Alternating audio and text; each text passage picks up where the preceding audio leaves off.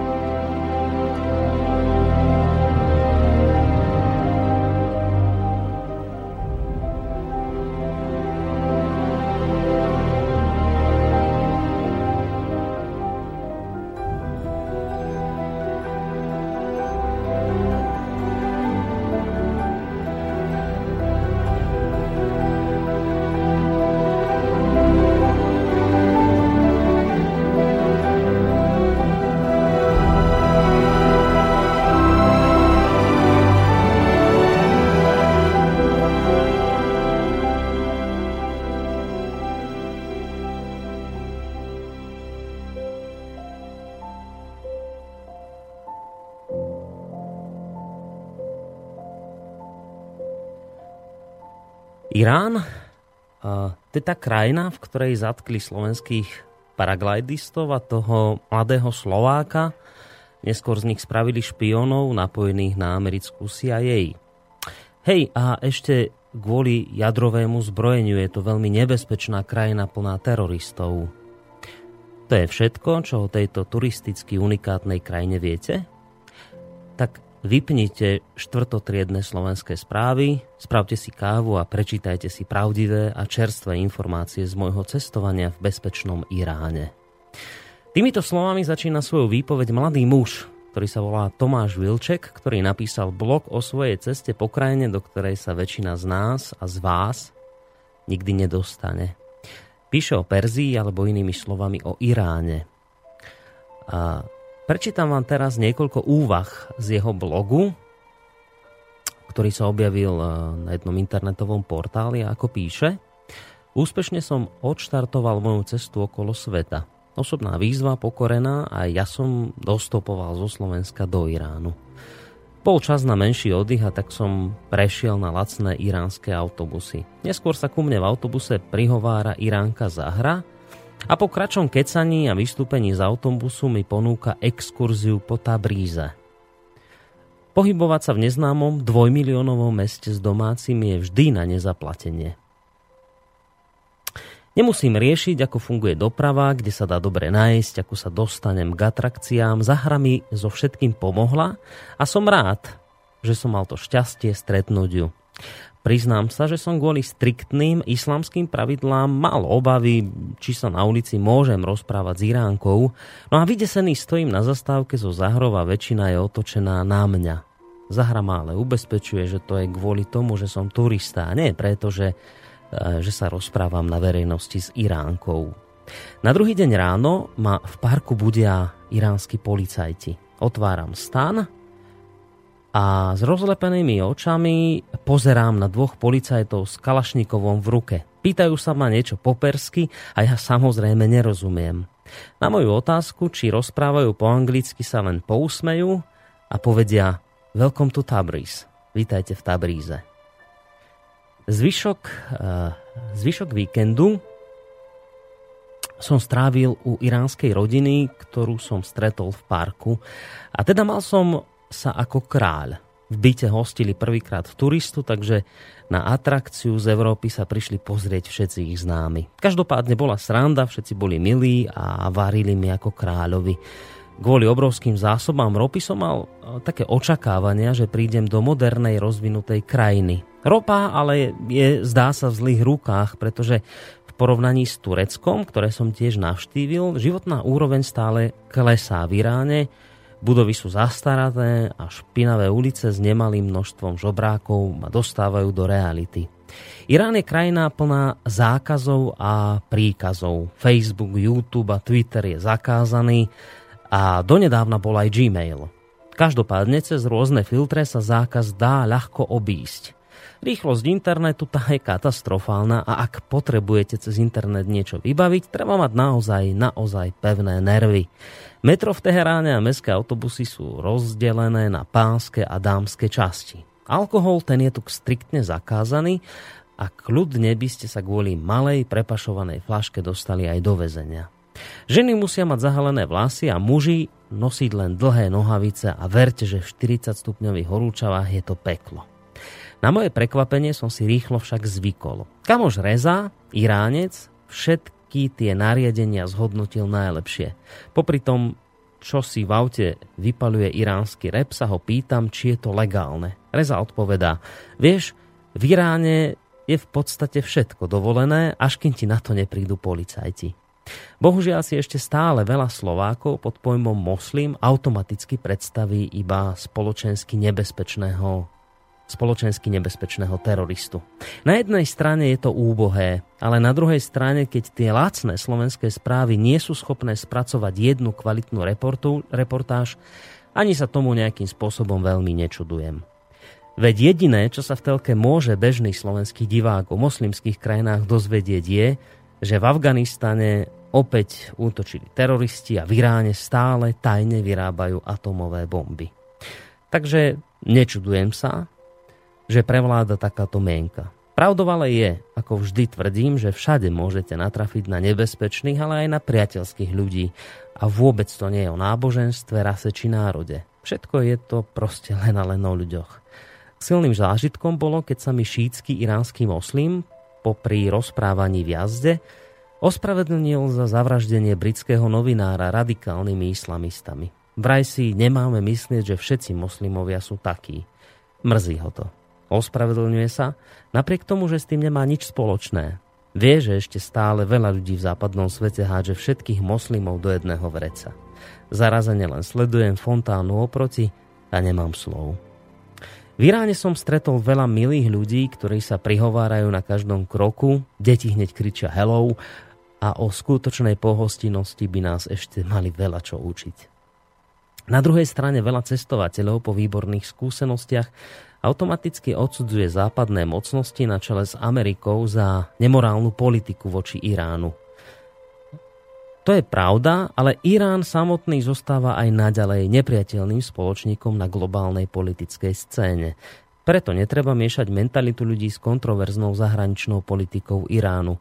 Inak vidieť grafity na starej americkej ambasáde plné nenávistných odkazov je zážitkom sám o sebe. A teda viete, aká je jedna z výhod byť Slovákom a nie Američanom? Slovák víza do Iránu dostane. Američan, ten nemá ani len šancu.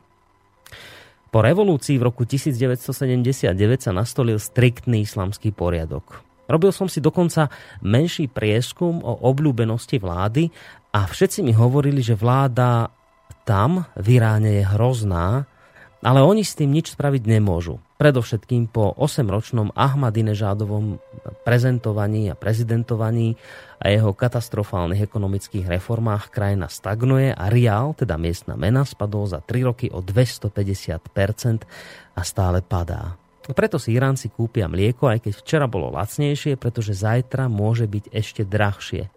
Vďaka slabej mene sa stávam prvýkrát v živote milionárom v Iráne. V zmenárni dostávam za 30 eur milión 200 tisíc rialov. Či Irán čaká lepšia budúcnosť, to neviem. Ale tak, ako som presvedčený, že režim v Severnej Koreji nemá šancu dožiť sa druhej polovici storočia, tak som presvedčený, že Irán čaká minimálne uvoľnenie režimu. V krajine s tak zaujímavou mentalitou ľudí vláda ten spoločenský tlak, skrátka a dobré, neudrží. Toľko, vážení poslucháči, z blogu mladého písateľa, ktorý mal jednak to šťastie, ale iste aj odvahu vybrať sa na osobné skúsy do krajiny, ktorá je pre bežného Európana opradená neraz tými najhoršími možnými privlastkami. Prečo vlastne v tejto chvíli o tom všetkom hovorím? Prečo som si v úvode dnešnej relácie vybral blog mladého muža, ktorý sa rozhodol cestovať po Iráne a priniesol odtiaľ vlastné osobné zážitky. No, urobil som to z jedného jediného jednoduchého dôvodu, pretože práve v dnešnej relácii Ariadnina niť, ktorá sa v tejto chvíli začína, sa budem zhovárať o krajine, ktorú navštívil aj tento mladý bloger, ale nebol jediný, pretože do Iránu sa nedávno vybral, alebo do Iránu nedávno zavítal aj hlavný protagonista alebo pravidelný host tejto relácie, pán doktor Emil Páleš, vedec a predstaviteľ sofiológie, ktorého by sme v tejto chvíli už mali mať na našej Skyblinke. Uvidíme, či je to tak. Príjemný dobrý deň, pán Páleš, vám prajem. Počujeme sa? Áno, počujem. Pekný no, podvečer. Výborne, aj zvuk je dobrý. Ale počujem aj svoju ozvenu. A je to teraz lepšie? Raz, dva, tri. No stále sa počujem. Lebo my vás počujeme výborne, my vás počujeme bez, odv- bez ozveny tu, takže neviem, no zatiaľ, zatiaľ je to kva- u, u nás na našej strane, teda u poslucháčov a u nás v rádiu je to, je to dobré. Takže teda vítajte u nás e, v relácii Ariadni na ni- niť opäť. Ešte predtým, ako sa dostaneme teda k téme, ktorú som už v tom úvode priblížil, tak ešte mi dovolte, vážení poslucháči, pár technických informácií na úvod. Táto relácia, ako iste viete, má 3 hodiny. V prvej re- časti tej relácie, v tej prvej hodinke sa s pánom Emilom Pálešom rozprávam na danú tému ja. V druhej časti relácií môžete už sa zapojiť aj vy prostredníctvom telefonátov na čísle 048 381 0101 alebo písať maily už v podstate od tejto chvíle na adresu studiozavinačslobodnyvysielac.sk prípadne na Facebooku. V druhej časti relácie, v tej druhej hodinke ich budeme aj čítať k téme, ktorú dnes budeme rozoberať. No a tá záverečná tretia časť relácie, verím, že tá už by mohla byť o akýchkoľvek otázkach aj mimo tej témy, ktorú dnes budeme e, rozoberať. Iste si mnohí z vás, vážení posluchači, hlavne teda tí, ktorí počúvate reláciu Ariadne na niť pravidelne, tak si spomínate, že v tej poslednej časti, ktorú sme posledne vysielali, sme sa s pánom eh, Emilom Pálašom začali rozprávať o jeho ceste po Iráne, ktorú nedávno absolvoval.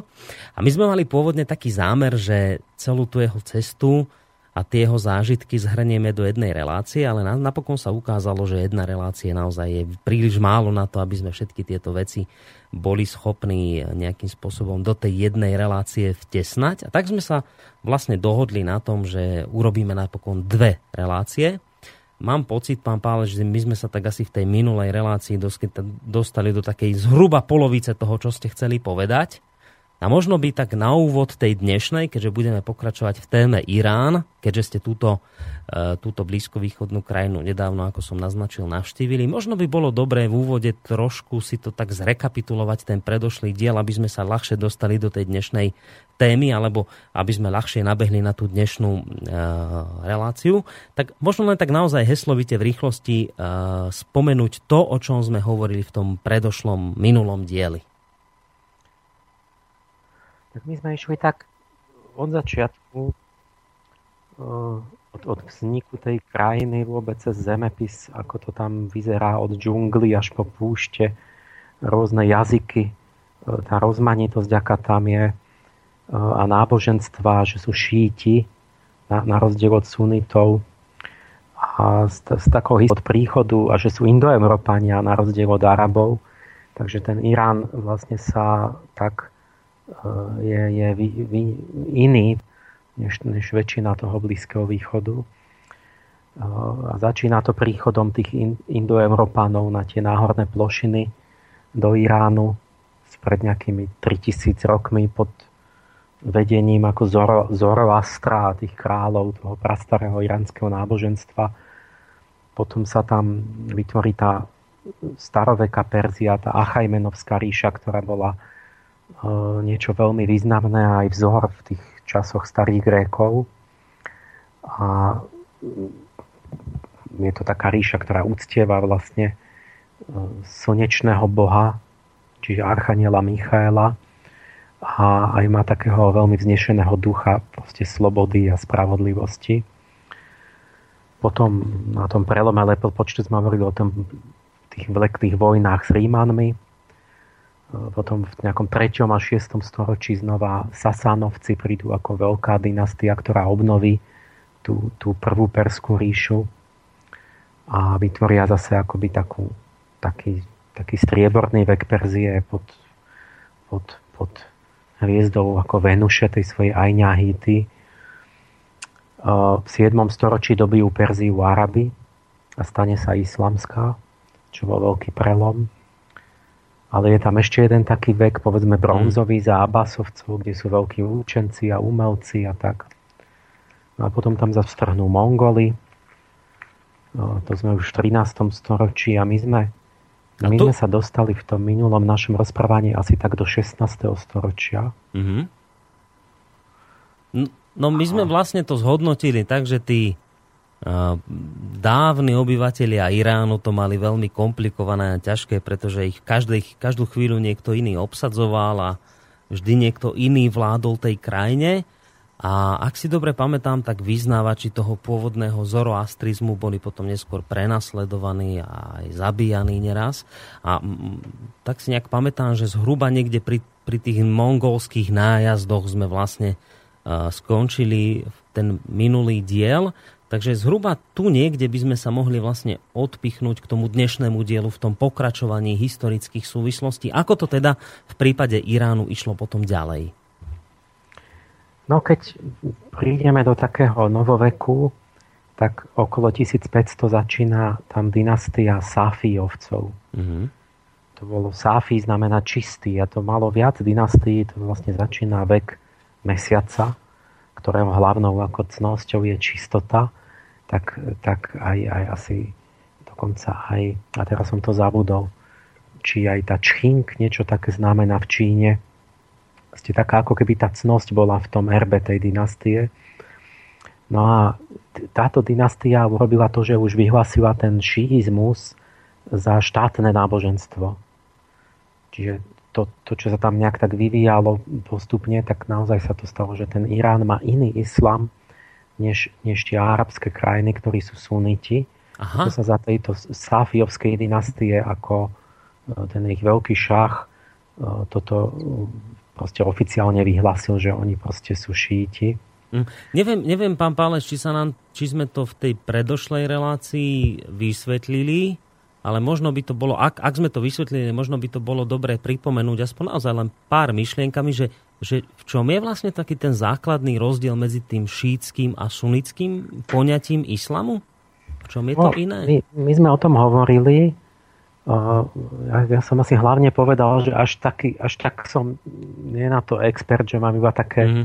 také trochu dojmy, že uh, ten, ten sunnický islam sa podobá tak, že to by sa dalo také prirovnať, že, že ten sunizmus by bol tak skôr ako židovstvo, mm-hmm. uh, že vlad je tam taký dôraz na to, že je tu nejaký zákon, je to jednoduché, proste to rob, tu máš písmo, to je to Korán, a tak ďalej. A ten, ten šíizmus by bol skôr také kresťanstvo, kde už je akoby viac taký uh, videl som tam viac racionalizmu, že akoby je tam ten rozum, viac mysticizmu, mm. že akoby tam akoby ten sufizmus bol súčasťou aj toho takého oficiálneho postoja toho u tých safiovských šachov. Oni vlastne tý, ten, ten šejch Safi to bol nejaký uh, vodca vlastne sufijského bratstva nejak, nejakého takého bojovného mm. z Ardabílu, čiže oni vlastne majú takú, taký mystickejší ten islam a aj v, tých, v tej hierarchii a v tom výklade, že majú tam zvíťazil taký osvietenský smer, že, že treba používať aj rozum pri, pri výklade uh, akoby Koránu a toho islamského náboženstva, že to není také, také akoby také priamočiare, že proste mm-hmm. není to na tej litere, ale je to trochu na tom. Čiže, no. čiže dalo by sa povedať, že, že vyznávači zhruba, zhruba, naozaj len veľmi zhruba, že vyznávači, tí, tí sunnickí vyznávači islamu sú skôr tradicionalisti a, áno, fundamentál, také... fundamentálny a šíti tí sú skôr taký progresívnejší, a liberálnejší možno. Neviem, či je to celkom správne, ale, ale zhruba takto nejako? Neviem, či sa to, no, či to vystihuje, že ste progresívny. Tam, tam tá suna je taká tradicionalistická mm-hmm. a ten, ten šízmus sa mi zdal taký, že je tam určite viac mystiky a toho, toho aj akože racionalizmu. Mm-hmm. Čiže tam je viac taká možnosť pre nejaké o, iné uvažovanie. Aj za tohto Safijovského tam v tom, v tom 16. storočí mali ten ich najväčší šach Safijovský, to bol Abbas Veľký, okolo 1600. Uh-huh. Mhm. A za, za jeho panovania tam je Mola Sadra, to je taký významný ten nejaký učiteľ, ktorý tiež je v podstate akoby má kladný vzťah k gnóze, k sufizmu,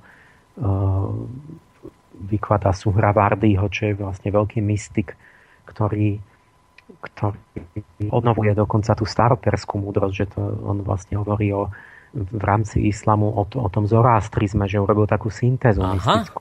Aha, to je dôležité a, že zistenie. Je to prípada oveľa viac také nejaké, že slobodné a viac myšlienkovo poňaté, uh-huh. než tak fyzicky.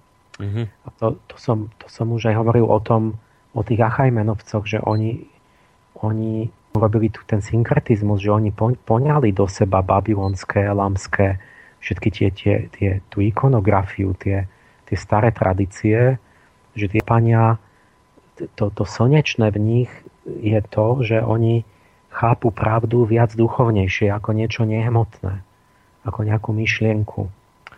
Že ako keby tí, tí semiti alebo tí, tak, tak tí Arabi tam som mal taký dojem, že to chápu viac tak nejako ako fyzickejšie, že proste zoberiem ten, tú fyzickú knihu, ten Korán mm.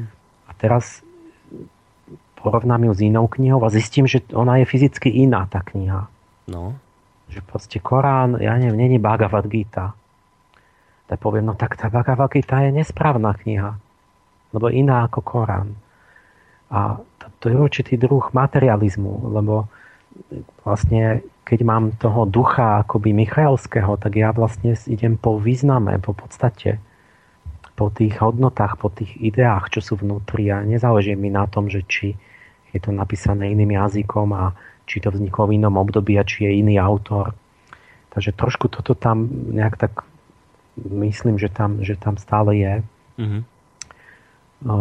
S tým imámom som sa pozrel, že, že kto to vlastne je, tak to je preto, že to má, to má iný význam pre šítov a tých sunitov, že pre šítov je to pre, pre, pre sunitov je to také, taký iba titul, ako čestný titul zakladateľa nejakej školy náboženskej alebo v mešity, že je to niekto, kto vedie v mešite modlitby a tak. Čiže ten imám, to môže byť veľa rôznych týchto ako imámov ale pre šítov je to najvyšší duchovný predstaviteľ. Hmm. Čiže to je niečo ako pápež alebo niečo ako oni mali len tých 7 alebo 12 imámov na začiatku a potom ten posledný imám Mahdy zmizol a toho čakajú. Asi tak ako my čakáme, že druhý príchod Krista, tak oni čakajú imáma Mahdyho. Aha. Čiže to je ako centrálna postava, že to nie, nie je nikto iný imám. Čiže, čiže imám je v tom islame, ak to dobre chápem, niečo ako nasledovník uh, neviem, Mohameda Allaha? Či, či akože? No. Je, to, je to nejaký titul významný, ale šíti majú len jedného imama de facto, respektívne vždy len jeden, ktorý sa nejak dedil. Áno. Že boli to tí, tí, tí prví imamovia, to boli vnúci Mohamedovi a tak. Áno, nejako pokrvne sa to že, dedilo. No. Že ako keby takí dediči, tak jak pápež je po svetom Petrovi, Áno. vlastne žijúci zá, zástup žijúci Peter, tak ten, ten šítsky imám bol ako keby taký žijúci potomok Mohameda, mm-hmm. alebo niečo také, ktorý, ktorý ako keby bol tým po smrti Mohameda tým, tým centrom viery. Ale pre sunitov to znamená iné, tam to môže byť hociaký nejaký vedúci proste mhm. nejakej školy alebo mešity. Áno. To je tiež taký veľ, veľký významný rozdiel medzi šítmi a sunitmi. A teda hovoríte, že práve za dynastie Safiovcov sa teda presadil ten e, šítizmus, či ako to povedať, že, že práve vtedy začal byť uh, no, moslimský oni, Irán šítsky? Áno, lebo tí Safiovci, vravím, že oni boli šítsky sufijské bratstvo, Aha. vlastne mystické a oni vlastne okolo 1501 dobili ten Tabriz práve. Uh-huh a odtiaľ vlastne vyhlásili tú šíju svoju za štátne náboženstvo. Nás sa to konsolidovalo za toho Abbasa okolo 1600. To bol taký mocný pánovník a tam máme krásnu tú synchronicitu angelologickú, že to je obdobie to 1600, kedy vládne Arifiel posledný krát. A tam je, tam v knižke opisujem, ako je celosvetová taká synchronicita, že v celej Európe, ale aj inde, proste v Indii, Číne, v Japonsku nastáva zjednocovanie, centralizácia a mocní takí cisársky vládcovia, ktorí vládnu veľkým územiam a dlhú dobu a sú tam starci, že vládne 50-60 rokov. Jeden starý detko sedí mm-hmm. a a, a vytvorí hierarchiu a, a, a systém a poslušnosť. Mm. A toto sa dialo ako keby ako duch doby na, na celom svete v tom období. A tak aj Perzia je toho súčasťou a ten Abbas veľký je preto veľký, že bol taký mocný a urobil to tak, že tiež uh, urobil proste uh, poriadok, úradníctvo, byrokraciu, armádu, pevnú vládu, odňal tým kmeňovým náčelníkom moc, a postavenie a v podstate sa stali jeho hodnostármi, úradníkmi, generálmi. Museli odovzdávať všetko proste viac akoby štátu do toho centra a on to mal v rukách pevne. Čiže to je taká vlna akoby toho centralizmu a takého toho imperiálneho proste tých, tých veľkých vládcov. On, tento, tento Abbas veľký si urobil vysfahanie, hlavné mesto. Sa to trochu presúvalo, tie hlavné mesta. A tam je také veľké námestie, kde sme boli v tom Isfahane, e, ktoré bolo možno také asi vôbec najväčších v tom čase. Tak, také, taký obrovský obdlžník, kde po okraji sú same tie, tie 200-300 tých, tých, tých také rovnaké budovy s tými lomenými oblúkmi a nejaké tie hlavné mešity a ten palác toho šácha. Mm. To sa volá Alikapu. Kráľovská mešita, námestie a tak ďalej. Mňa na tom, mňa na tom jedna vec mi tak, tak ma mi udrela do oka, že sme chodili po týchto palácoch aj tohoto Abasa Veľkého, aj ďalších, že oni vôbec neboli veľké. A že, že by človek čakal, že akoby celá Perzia, že že niečo oveľa väčšie som čakal, nejaký obrovský hrad alebo palác a ono to bolo také, že skôr to bolo tak, tak jemne vyzdobené, oni to majú také ako filigránne, tie ornamenty, tí peržania, také typické, že je to veľmi jemne také vybrúsené, také mnoho tých, mm. jak na perskom koberci, akoby tie, tie, tie steny a tie ornamenty a tak, že je to také filigránne, ale nie je to obrovské, ako keby rozmerný, a skôr až, až som myslel, že to je iba také maličké, že to je iba taká miestnosť, kde nejaký hodnostári alebo niekoho tam prijal. A je to také elegantné, ale vlastne je to také mini, že by som povedal, že to by mohol mať nejaký taký, taký, taký miestný emir, že keby som to mal odhadnúť, nejaký, že nie ten hlavný, akože ten cisár všetkých. Na čím si to vysvetľujete, že, že takýto veľký človek, ktorý mal ešte aj vo svojom prívlastku, teda, teda to slovo veľký, že napokon iba takéto maličké veci, že čím to je? Neviem, možno taký zvyk, alebo to stačilo, alebo, mm. alebo jednak tá výk, ekonomika som si myslel, že asi nebola taká výkonná, aby mohli robiť. Ale tak boli aj kedysi, že boli staré ríše, kde robili tie, tie gigantické monumenty, že jak pyramídy, no, alebo no. nejaké obrovské, že sme ten Taj Mahal je aký veľký, ale toto bolo také, také v podstate skromne malé. Tie, tie paláce tam, čo mali. Relatívne. No a dokedy to sa bolo... týmto Safiomcom darilo držať pri moci, alebo ako dlho boli oni ochotní, schopní vlastne, nie ochotní, ale schopní vládnuť. V 17. storočí je to tak, že som povedal, že tá perština bola niečo ako proste mala taký tak, v Turecku bola perština, v Osmanskej ríši bola, čiže na, vých, na západ od nich diplomatický jazyk perština a na východ od nich Mugalská India to mala ako úradný štátny jazyk. A to, to je známka vlastne veľkého kultúrneho vplyvu. To je niečo ako keď francúzštinou sa hovorilo všade.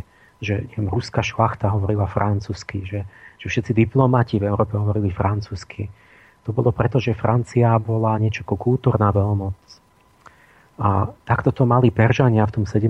storočí za vlády tých Sáfiovcov a mali taký nejaký, povedzme, kultúrny vrchol, aj sa bol tam ako možno, myslím, mier a sa venovali umeniam a tak a riešili to tak, ale ako keby vo všetkom sa vám potom rodí ten, ten, to nebezpečie, to opačné, že v tom 17. storočí uh, tí, tí, tí, tí králi, vlastne tí synkovia začali, v podstate boli takí háremoví synkovia, mali výchovu medzi ženami za stenami paláca. Mm-hmm. De facto, že ne, neboli už e, nejakí vojaci statoční, málo chodili von, že proste si tam, si tam akoby taký palácový títo. Čiže to už nie je potom na schopného pánovníka že ako keby sa deje to, že keď už tá ríša je mocná, kultúrne vyspelá, keď je blahobyt, keď sa cítia istý, tak zrazu jednu, dve, tri generácie začnú, začnú proste byť taký, že požívačný a mhm. lenivý. Mm. A blahobyt ich pokazí. Áno, pokazí ich to. Mm. Jeden taký môj, môj predchodca, veľký Ibn Chaldún v 14. storočí, ktorý vtedy skúmal tie cykly, tak tento to popisoval, že toto sa stále deje, že je nejaká ušlachtila nejak, nejaká dynastia založí niečo nové, lebo, lebo majú odriekanie, disciplínu, mm. súdržnosť, proste zbožnosť, ste majú určité duševné cnosti, ktoré im umožnia spolupracovať, umožnia im byť si verný, nehadať sa, nezradzať sa. On to volal asabíja, kmeňová súdržnosť. A potom to, ako dobijú veľkú ríšu a začnú mať moc, peniaze, blahobyt, tak tie ich deti sa veľmi rýchlo pokazia a začne sa to rozpadať. A tento cyklus vlastne aj sa stal v Perzii, že v 17. storočí si tam tak lenošili a tam som povedal, že, že niekoľký z tých šachov zomreli opity v tých, v tých záhradách s tými riečkami a kvetinami, čo sme tam chodili také drevené stĺpy vymalované, vy, vyrezávané, akože také pekné, príjemné. Že tam, tam proste sa uh, pili, aj tam, tam umreli v opitosti. Hm. Asi traja, čo tu mám. A to chvíľu trvá a potom sa to strašne vypomstí. Bol tam pokus nejaký moslimovia, že byť zase akože zbožný okolo 1694 po smrti nejakého Solejmana a už to nešlo to. Nevedeli sa z toho dostať, mm-hmm. lebo ako náhle tam nejaký akože zbožný fundamentalista, že zakázať, zakázať e, ženy a pitie alkoholu a že dali vyniesť vinné pivnice všetky vypratať a vyliať víno, zavrieť vinárne, kaviarne, nevestince a hazardné akože hry, a tak, že chceli mm. začať byť snostní. Na takýmto striktným a, spôsobom, no. No a teraz tí pokladníci a finančníci a ministri povedali, mm. že toto nejde. No. A vypočítali, že strácajú 50 kg čistého zlata denne. Lebo toľko bolo, čo minuli na tie rozkoše vlastne Peržania. Čiže zrazu sa vám zrúti štátna pokladnica a vy spoviete, no to je úplne nereálne, ja. musíme sa k tomu vrátiť. Čiže to takto zamotané, že to není len, že budem, dám si zbožný cieľ. Ja, ja, ja mám obavu, že my, my sme v tejto situácii, že keď máme skazené obyvateľstvo, že proste sú akoby podmienovaní dve, tri generácie reklamami na konzum, mm-hmm. že chce mať, to chcem, to chcem, všetko chcem, nič nechcem, do práce nechcem chodiť, e, chcem len brať, ja neviem čo, a mať a takto. Takže ten, to, je, to je proste pohroma. Lebo, lebo už hospodárstvo je založené na tom, potom sa vám zdá, že sa to nedá inak a ono sa to ani nedá inak, keď ľudia majú túto skazenú povahu. Čiže oni nevedeli urobiť tie, oni, ten pokus sa už nevydaril, akože vykoreniť tie neresti a potom musel prísť čo? No, byť, byť boží. Nejaký, no, nejaký pád. Božia. No, prišiel nejaký veľký pád. A niekto zvonku eh, ich násilím vlastne uh-huh. uh, potrestať. To je vlastne taká logika tých dejín. Tak okolo 1709 nejaký Mirvejs sa dostal na, na ten Afgánec, na ten dvor. A ten keď videl, čo, že jak oni žijú, uh-huh, že skazení. tak palácovo a takto, tak si uvedomil vlastne z toho Afganistanu, ako kde mali stále nejakých tvrdých chlapov a tak, že oni sú slabosi. Že tu keď niekto príde, takže ich premôže. No a tak napadol, vrátil sa domov a napadol ako tento afgánsky vojvodca hlavné mesto 1722 uh-huh. Peržania stále mali ešte oveľa väčšiu armádu a tak. Mali mnohonásobnú prevahu. Ale pretože skazený a každý ambiciozný a každý pre seba hral už na seba, tak sa tí perskí veliteľia znesvarení pohádali. Na tento Afgánec ich oveľa menšou armádou porazil. Hm. A obklúčil to hlavné mesto a tak ďalej. Šach z Babeli utiekol, zrazu prekvapený, že sa deje niečo. E, Afgánci tam... A teraz začalo im v tom 18. storočí vlastne katastrofické storočie, e, čo podľa mňa karma toho 17. storočia, toho... Toho zhýralstva. Mhm. Hneď, jak tam videli, jak vidia susedné mocnosti, že je slabá chvíľka, mhm. tak hneď Osmani zo západu si zabrali, vtrhli, zobrali si hneď Peter Veľký, zo severu zabral tie kaspické provincie. Takže pohroma okolo 1736 sa vzpamätali, ale dynastia Avšárovcov založil Nádir Šách, čo musel prísť nejaký schopný vojak ako odpoveď na tú dobu. A to bol taký, že disciplína, osobný vzor, viedol tých vojakov, zaviedol tam palné zbranie mm-hmm. a, a dal, postavil to na nohy celé, urobil obrovskú armádu a na chvíľu v tej polke 18. storočia bola, bola Perzia najmocnejšia ríša sveta. Že on bol najsilnejší, on porazil tých Osmanov, vyhnal, zahnal ich späť a porazil tú Mugalskú Indiu a vtedy si okrem iného tá korisť a to, čo mu musel dať ten indický vládca, bol Kuhi Nur, ten, ten najslavnejší diamant sveta. A to sa hovorilo, že ten diamant putuje vždy od najmocnejšieho muža k najmocnejšiemu po svete, mm-hmm. že vždy, vždy to mal ten, ten, kto je najsilnejší na svete, tak, tak to prešlo akoby do Perzie vtedy a potom, potom, potom, to, potom to Angličania v 19. storočí to si dali, anglická kráľovna si ho dala do koruny, keď oni mali e, vlastne boli najsilnejší mm-hmm. vlastne Anglicko. Te, tak, tak tento, tento nádір šách e, to, to akoby vojensky celé dal dohromady a znova zmocnila tá Perzia a začal veľmi dobre a osobným vzorom, ale bolo to tak náročné, tak ťažké proste to znovu dobývanie, to tie dane, ktorými zaťažil to, mm. že on preťažil, ja každý desiatý bol v armáde Peržan že, že nakoniec to, to ne, ne, neuniesli, sa to zrútilo, on, on zomrel proste akoby e, taký, jak, jak duševne proste roz, rozbitý celkom a, a, a znova sa to zrútilo. Proste preťažil tú krajinu v tej snahe sa nejako, a tak ho nakoniec aj zase. zabili, všetkých jeho synov zabili ešte aj čo, uh-huh. čo v bruchu matiek boli, tak ich vytiahli odtiaľ. A znova chaos, teda po nejakých 20 rokoch, e, znova potom 1750, že, čiže viete, ten príznak tej anarchie, že sa rýchlo stredajú dynastie. už 1750 dynastia Zandovcov a tam sme boli tiež v paláci toho, toho Karim Chána Zanda.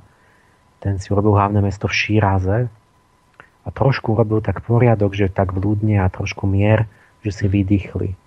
A ten jeho palác tiež taký v podstate maličký, taký skromný, že to hoci aký nejaký anglický lord by si urobil taký. A chvíľku si vydýchli a zasa to zrútilo, lebo 1790 začínajú Kadžárovci, ďalšia dynastia, začnú bojovať s tými Zandovcami. A ten, ten Aga Mohamed Khan, ako prvý Kadžárovec, tak to bol nejaký zahorklý, nahnevaný eunuch. Jeho vykastrovali v mladosti a že on bol taký nervózny potom, že bol taký nejaký nenávistný mm-hmm. a taký pomstivý a, a vlastne bola občanská vojna a v Mazandarane hore, že proste ten si urobil už Teherán za hlavné mesto a keď mu niekto odporoval, tak ich masakroval a dal nejakom meste 20 tisíc, že ako dôkaz trestu si dal doniesť, že vypichnúť oči. Uf. Tým, a, a dal si, že v koši doniesť 20 tisíc očí. A že potom 10 ročia tí slepci blúdili Iránom. Vedeli, že chodili hore-dole, slepí žobráci a tak toto bola akože spomienka na tohoto. A to, bolo, to sa bavíme o ktorom storočí? Nejaké 18. Tu, tu, tu už sme 1790. Mm, čiže koniec 18. storočia. No. A teraz už sa im to rozpadá, proste mali katastrofické storočia, teraz sa odpadávajú už tie Gruzinsko, Afganistán už nezískali naspäť, Gruzinsko odpadlo a tak ďalej z tej Veľkej Perzie tohoto Agu Mohamada ubodali jeho vlastní sluhovia, jak to býva, že keď je moc akože už, už zvrátený ten, ten chán a nejaký jeho Fat Ali Shah, nejaký syn, som si zapísal, že mal 260 synov so 158 ženami. Uh. Takže mali ten háremový systém. Mm. Ale teraz sme v chvíli, keď tam začína tá tzv. veľká hra kedy vstupujú tie západné mocnosti do tej rozvrátenej Perzie. Mm-hmm. A hlavne to boli Rusi a Briti ako veľké mocnosti vtedy. A začnú hrať o Irán ako, takú, nejakú, ako taký klenot. Rusi sa medzi tým v 19. storočí od Petra Veľkého si urobili vzor francúzsky a západ všetko pozápadnili a oni sa za prvého 19. storočia naučili byť vzorová imperiálna západniarská mocnosť. A hrali tam takú istú rolu v Perzii tak, takého typického západného proste akoby štátu, takého koloniálneho. A začnú tam proste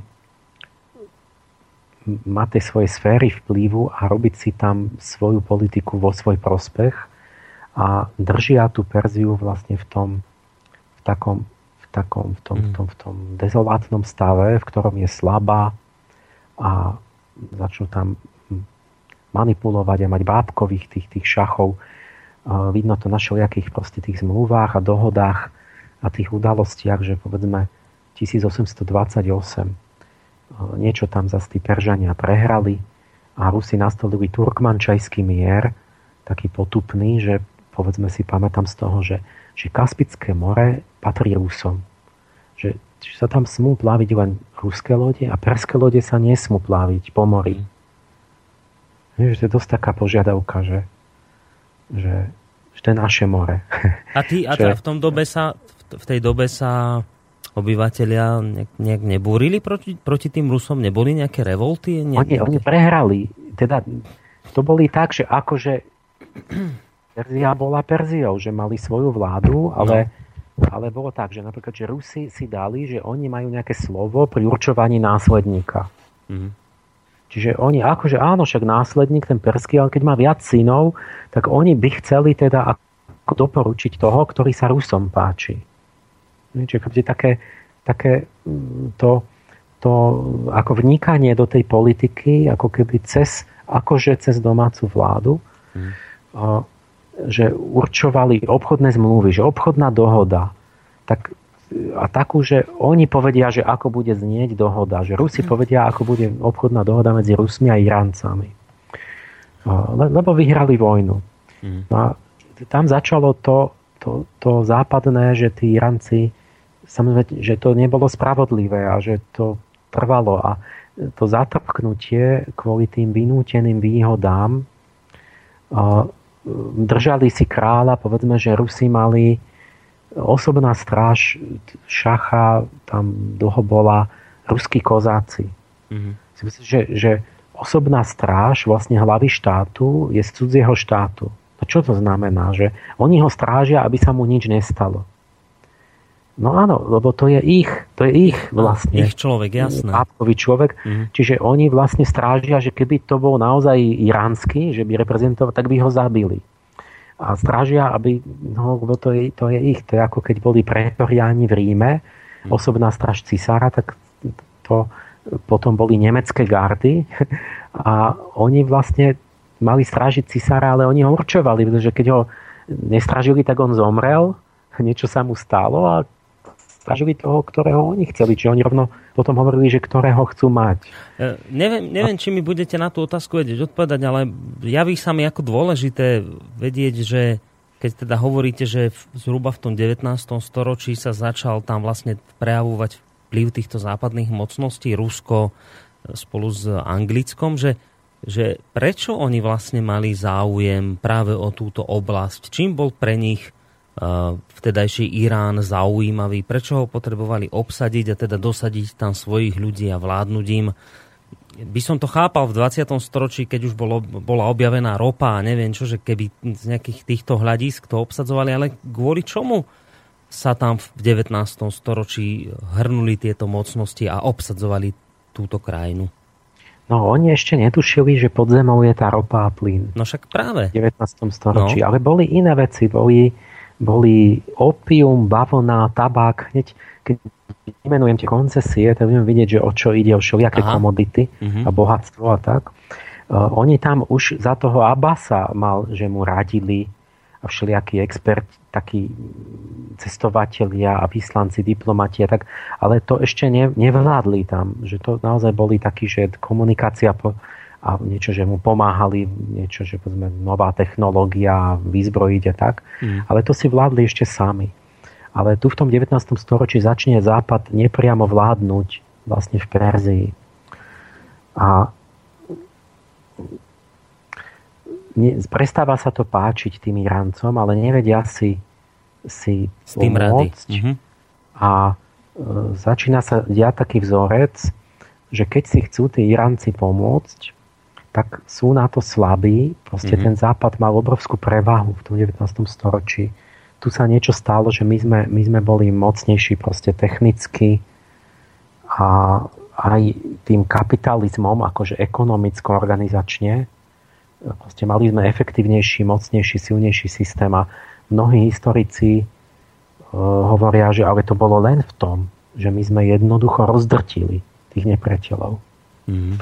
silou. Že to nie, nie preto, že sme mali pravdu alebo niečo, ale to je, to je zložitá otázka, že no, to som inde riešil, že či teda to má nejaký hlbší zmysel, že sa majú naučiť nejakej tej, tej vedomej duši a tak teraz nechám tak. Tam um, taký vzorec, ktorý sme išli do takých kúpelov, tam v tom Šíráze, a tam mali také v Moskove figuriny, príbeh, ktorý pre nich má veľký význam, že ako v kúpeloch uh, zavraždili Amira Kabira. A to bol prvý minister, ktorý sa pokúšal proste dobré pre svoju krajinu. Mm-hmm. Že chcel proste dať do poriadku veci, chce, aby bol nejaký pokrok, rozkvet a tak. Čiže nemal a, rád asi ani Britov, ani Rusov, predpokladám. A ne, tým pádom sa nehodil ani Britom, ani Rusom. Mm-hmm. A to bolo 1850 za Nasredína šáha a ten Nasredín ho mal tiež rád. Ale proste pod tými tlakmi, že oni už neboli svojprávni, že oni sa ne, ne, postupne neodvažovali robiť už samostatné rozhodnutia.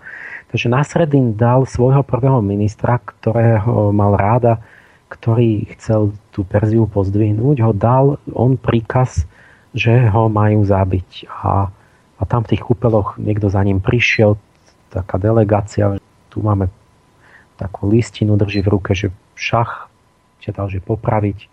A on si dal toho osobného lekára, tam bol tiež tá jeho figurína, že, že, on, že nech to spraví ten jeho akože osobný lekár. A Čiže ako keby oni nutili, v podstate donutili tých Peržanov, aby si e, zabili tých, čo sa medzi nimi pokúšali o dobré mm-hmm. a, a, nasod, a nahradili vždy ho skorumpovaným a spiatočníckým núrím. Takže nejakou bábkou skrátka. Čiže, čiže niekým, kto bol za peniaze zradcom vlastnej krajiny. Mm-hmm. A toto sa tam viackrát, akože keď sa o to pokusili, tak sa vždy toto znovu stalo. A ten Amir Kabir bol toho akože taký precedens, taký vzor.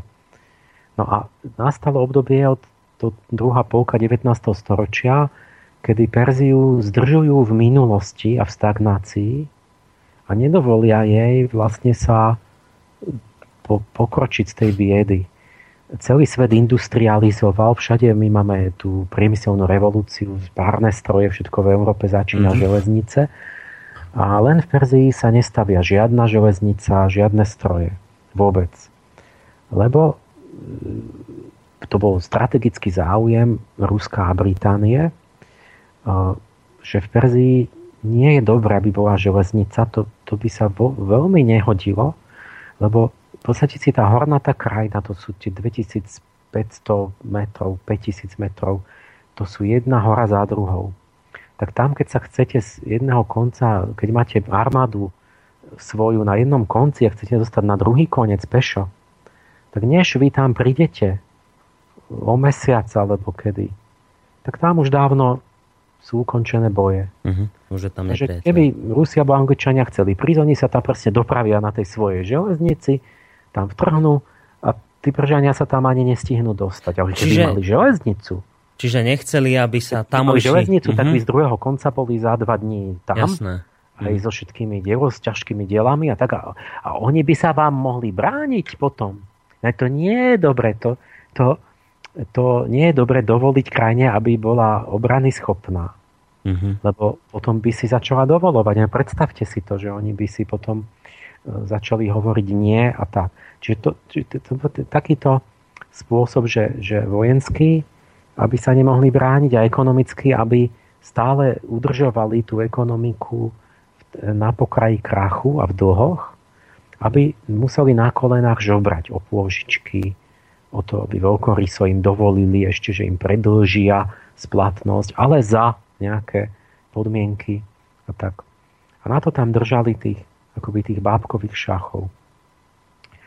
A ktorý dostal, je tam už vidno tie, akoby ten, ten vzor toho západného druhu neokolonializmu, že tá, tá, tá, ten Irán bol v mnohom akoby taký precedens za vzor, lebo to bola veľmi kultúrna krajina vyspelá relatívne a, a v, tom, v tej oblasti aj, aj potom nerastne bohatá. Takže to sú, to sú vzorce, ktoré sa ťahajú až do dneška. Čiže no. už v tej dobe ju preto aj Rusko, aj Veľká Británia obsadzovali, lebo tam boli nerasty? Že vedeli, tam, že... Tam sa, tam sa kúli, chcem povedať, že sa tam kúli mnohé vzorce, akoby hmm. neokolonialistické, že ako vládnuť nepriamo v takej relatívne vyspelej krajine, teda nie v nejakej Afrike, kde, kde, alebo medzi, medzi nejakými, čo pobehujú v pralese, hmm. ale v takej, čo má hrdosť a kultúrne tradície a ktorá sa chce brániť a je relatívne inteligentná, tak Čiže toto sa tam kúlo, preto je to významné aj pre nás. A, a toto bola, že o čo tam išlo, tak ja hneď, hneď prídem k tomu ešte na takú poznámku, myslím, že mne padlo do oka nám viacerým, tam sme sa o tom rozprávali, že táto Kadžárovská dynastia, že keď sme chodili po tých palácoch, že to umenie ich, tie malby a, a, a, a tie, a tých palácoch, že mne to pripadalo také detinské, také amatérske, že niečo ako incitné umenie. Mm-hmm.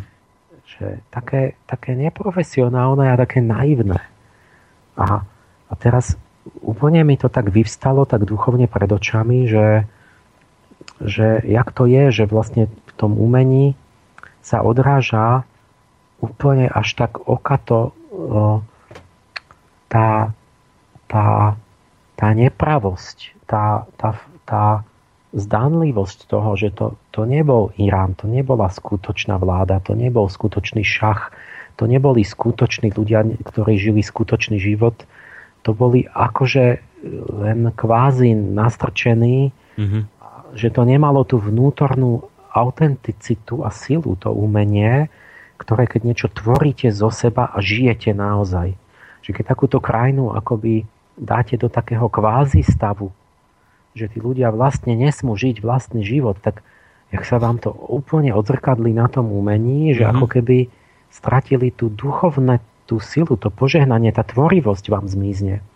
Že keď žili vlastnú a niečo budovali, mali vlastne ciele, sny a bojovali a a viete, to je úplne iné, tak potom zrazu vytvorí ten národ taký niečom aut- zvláštny, autentický svoj a nech už je to akýkoľvek, ale cítite nejakú takú vnútornú silu. Mm-hmm. Kdyby to nejakí indiáni, akože hoci aký jednoduchý, ale cítite takéto, že, že to oni urobili a oni si to, že v tom je tá ich to presvedčenie, tá vnútorná sila a že keď je to umenia jednoduché, tak je také práve.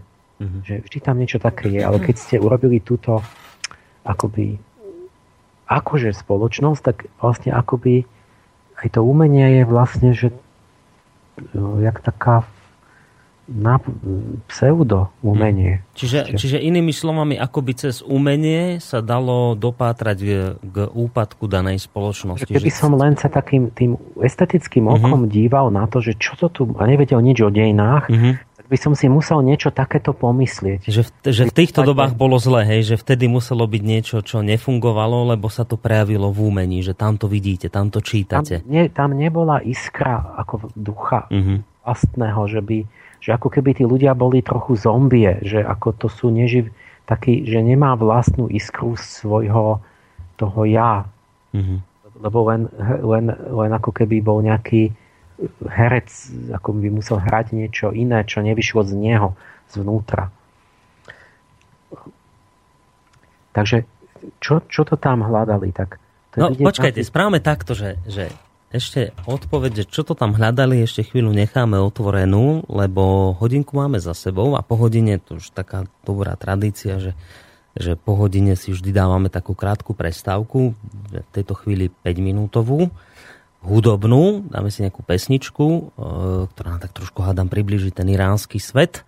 No a po pesničke budeme teda s pánom doktorom Emilom Pálšom a verím, že aj s vami, vážení poslucháči, hľadať odpoveď na to, čo tam teda vlastne tí, tí, tí Rusi a vôbec Veľká Británia, že čo to tam teda hľadali, prečo tam do tejto oblasti prišli. Takže ostaňte na linke, pán Páleš, po pesničke sa prihlásime opäť.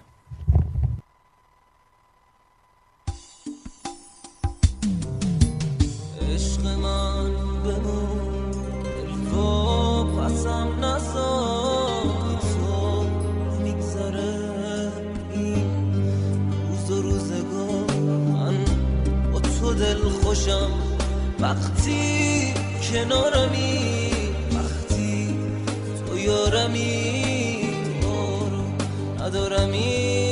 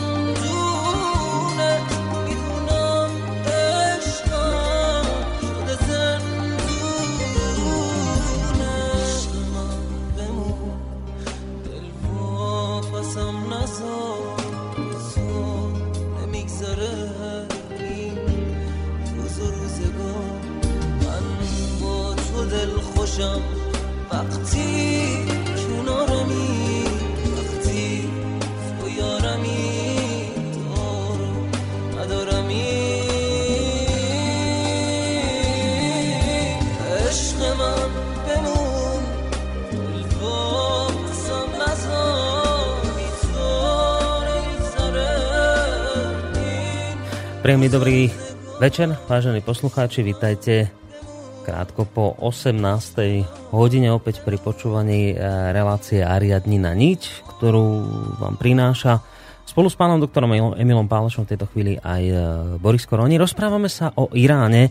Prečo vlastne túto blízkovýchodnú krajinu spomíname? Ja som to už hovoril v úvode. E, no preto, lebo pán doktor Emil Páleš nedávno do tejto krajiny osobne zavítal. My sme sa tejto téme začali venovať vlastne už v predošlej relácii. Ja som ľúbili sme že v tejto téme pokračovať budeme.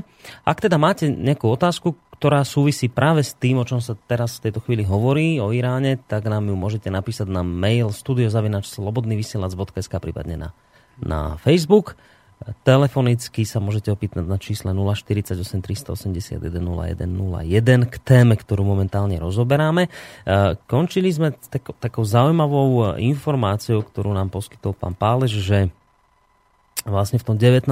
storočí sa v prípade Iránu už začína e, prejavovať vplyv západných mocností, konkrétne v tej dobe Ruska a Veľkej Británie, a že to teda vidieť aj na, na umení z tohto obdobia, že jednoducho v tom umení akoby zapísaná tá vtedajšia nesloboda ľudí. A ja som si, keď, keď, ste, keď ste pán Pálež o tom hovorili, tak som si to predstavoval ako pri stromoch, keď e, dendrológovia sledujú E, tie letokruhy na strome, tak oni vedia vyrátať, aké, akým obdobím ten strom prechádza, ak je ten e, letokruh dostatočne široký a svetlý, veľký, hrubý, tak, tak oni vydedukujú, že to bolo obdobie, keď sa tomu stromu darilo, že tam bol dostatok vlahy a vlhkosti a tak, tak ten letokruh je široký. A keď naopak narazia na letokruh, ktorý je tenký a taký kostrbatý a veľmi tmavý, tak to je dôkaz toho, že v tej dobe ten strom prechádzal takým veľmi zlým obdobím, že ehm, bolo sucho a práve nedostatok vlahy sa podpísal na malom prírastku e, stromu, preto je ten letokruh taký tenučký. Čiže tak ako v prípade stromov sa akoby zapíše do nich to obdobie, ktorým si prechádzali a dendrologovia to potom spätne vedia vyhodnotiť, tak, tak aj v umení sa prejavuje akoby obraz dejín, ktorými si e, daná, daná spoločnosť prechádzala. A teda, že sa to takto prejavilo aj v, v prípade Iránu, že keď teda bolo zlé, tak vy ste to tam videli v tom, v tom detinskom alebo takým, takom naivnom nejakom umení, ktoré tam v tej dobe vládlo. No poďme teda, poďme teda za odpoveďou na otázku, prečo teda vlastne v tom 19. storočí sa takto intenzívne začali túto oblasť zaujímať vtedajšie tie mocnosti, teda koloniálne, koloniálne mocnosti v tej dobe Rusko a Veľká Británia. O čo teda išlo? No, ako všade prúdili rôzne bohatstva z tých, kolónia, z tých kolónií a takýchto obchodov. V Európe nastala nejaká taká vec, že ako keby tí kapitalisti sa osamostatnili, že oni im sme Holandiania alebo Briti povolovali de facto vystupovať ako viesť vlastné vojny a proste akoby mať vlastné armády a tie, tie loď, lodné proste, že flotily a obchodovať a uzatvárať samostatne, proste tam jednať bez, bez kráľa a takto. Čiže my sme ako keby mali taký, taký systém veľmi taký dravý, proste úplne e, samostatný a motivujúci tých ľudí pre vlastný zisk a preto tak asi aj Európa expandovala.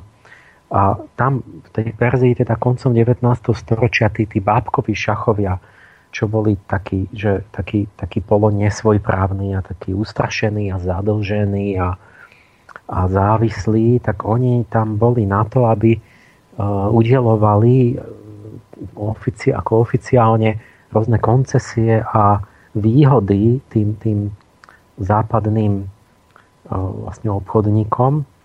Jeden bol D. Arsi, angličan, ktorý mal nejaký patent na, na nerastné náleziska tam a potom tam padla ropa, keď ju objavili. iný bol Reuters, že Reuterová koncesia, to je ten človek, čo založil tú agentúru Reuters. Na, mali tam všelijaké, ja neviem, na, na, na všetky možné ekonomické asi veci. A potom tí západňári napríklad urobili to, čo sa stalo aj v Indii, že e, v Indii pestovali indigo, proste zobrali obrovské neviem, plantáže, preorientovali jednoducho tých mm. rovníkov na na pestovanie indiga a podobne aj v tej Perzii, že pestovali opium, bavonu na vývoz. Mm. A lenže potom sa stalo aj v tej Indii, že na anglickej burze niečo sa zmenila cena a tam sa lordí, že to bude teraz inak a zrazu to indigo nechcel nikto. Zrazu máte rok, že indigo nejde teraz. Mm. No a milión indických rovníkov mŕtvych tej chvíli. Lebo vlastne im tam akože povedať, že toto dajte, prejdite, musíte, tak treba hento. A oni teda už si dali to indigo a zrazu, že to, to indigo nám není na nič, teraz akože na brze není cena, teraz netreba. A teraz ten, ale ten rovník teda je mŕtvý. Lebo ryžus tam nemá na tom poli a nemá, nedostane žiadne peniaze, čiže tam mm. zrazu aj v Indii takto vznikli obrovské hladomory a v Perzii rokov 1870 až 61 štvrtina až petina Peržanov mŕtvych. Na hladomor. Hmm. Čiže to nejak súviselo s týmito, s, tými, s tou monokultúrou a s týmito akoby zásahmi vlastne tých, tých, že obchodníci začali tam určovať proste, že čo chcú, nechcú, potom to, to a tak ďalej, že ten, ten, to, to, to tkanivo akoby tých, tých, čo stáročia fungovalo, že niekto niečo potreboval a pestoval a, a si to vymieniali, tak to zrazu bolo niečím mocným zvonku narušené a, a, a, a vlastne takto sa zrazu stane, že, že oni nemajú čo jesť. Lebo im zrazu niekto nedá peniaze a tak ďalej. Tab, 1890 bola tzv. tabaková koncesia, že Briti ešte šach dal, on vždy dostal, že dostal 100 tisíc líbier a tak, mm-hmm. šáchovi, on dal tabakovú koncesiu. A tabaková koncesia bola, že, že čokoľvek s tabakom, či vyrábať, kupovať, predávať, robiť cigarety, že to môže iba Angličan. A že ty, my, my, my, my rozprávame o tom, že, že slobodný trh, že my presadzujeme slobodný trh. Ale všetko, o čo tam išlo, bolo, že aby bol práve neslobodný, že mali koncesiu, že to smie iba Angličan. Mm-hmm. Čiže nemôže nikto iný. Uh, tabak proste je výhradou, akože že oni majú monopol. A Šach im to podpísal. Lebo dostal odmenu finančnú. No. Áno. Lebo dostal finančnú odmenu šach. Áno, Nejde. lebo bol vlastne taký ich šach mhm. vlastne mm-hmm. a nedovolil si akože neposluchnúť No tak toto už ako ich dopálilo a bol protest ako proti tej tabakovej koncesii. Všetci sa aj obchodníci, aj kňastvo, aj všetci proste povedali, že akože to takto nejde, že jedno, niekto má dovolené a iný má to úplne zakázané. Mm-hmm. Že to ne, nemôžu takto akože obchodovať. Tak, e, no ale museli akože protestovať tak, že začali akoby bojkotovať ten tabak. Čiže všetci prestali fajčiť že ešte aj šachové manželky, že demonstratívne, že prestali fajčiť tabak u neho v paláci. Hm. Proti tej koncesii, ktorú on vydal. No začali sa nejako chcieť vysporiadať s tým, s tým západom, že proste v tom 19. storočí mali, mal v podstate celý, všetky tie kultúry taký šok, že vlastne Európa ovládla v podstate celý svet a to taká prevaha aj toho myslenia slobodného, že aj tej, tej aktivity, aj tej samostatnosti, aj tej ekonomiky, ale aj zbraní. A tie zbranie tieto teda akože dotvrdili vždycky, lebo napríklad taká ten Gatlingov gulomet, že to zrazu bola tá automatická zbraň, ktorá chrli gulky. A to všade, jak máte, to bol ten film, že Posledný samuraj, to bolo celkom no, pekné. Áno, tam to bolo že, vidno presne. Že, jak tí samuraji mali určitú disciplínu, česť, cnosti, pestovali, cvičili, dodržovali, básne písali, a mm. čo, sú takú súdržnosť a mali radi tú vlast a ja neviem čo, takú hrdosť.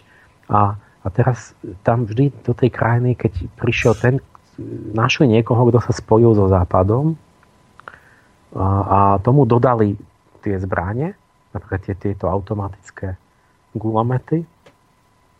A potom tá druhá strana tu jednoducho pokosili. Že to, to, to bolo jedno, že či sa vrhlo tých samurajov tisíc alebo 20 tisíc proti, to, to pokosili jak trávu, proste mm. z ďalky tým, tým gulometom. Iba bylo tak ako zľava doprava a všet, všetkých tam.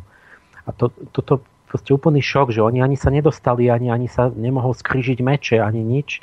Proste padol tam všet, a bolo jedno koľko. Mm. Tak mnohé tie krajiny mali taký šok, že museli sa nejako vysporiadať a začali najprv obyčajne bol taký šok, že chceli šialene napodobovať západ, tak v Japonsku za éry Meiji, aj túto v tom Iráne, že začali chodiť všetci v tých, tých západoeurópskych uniformách.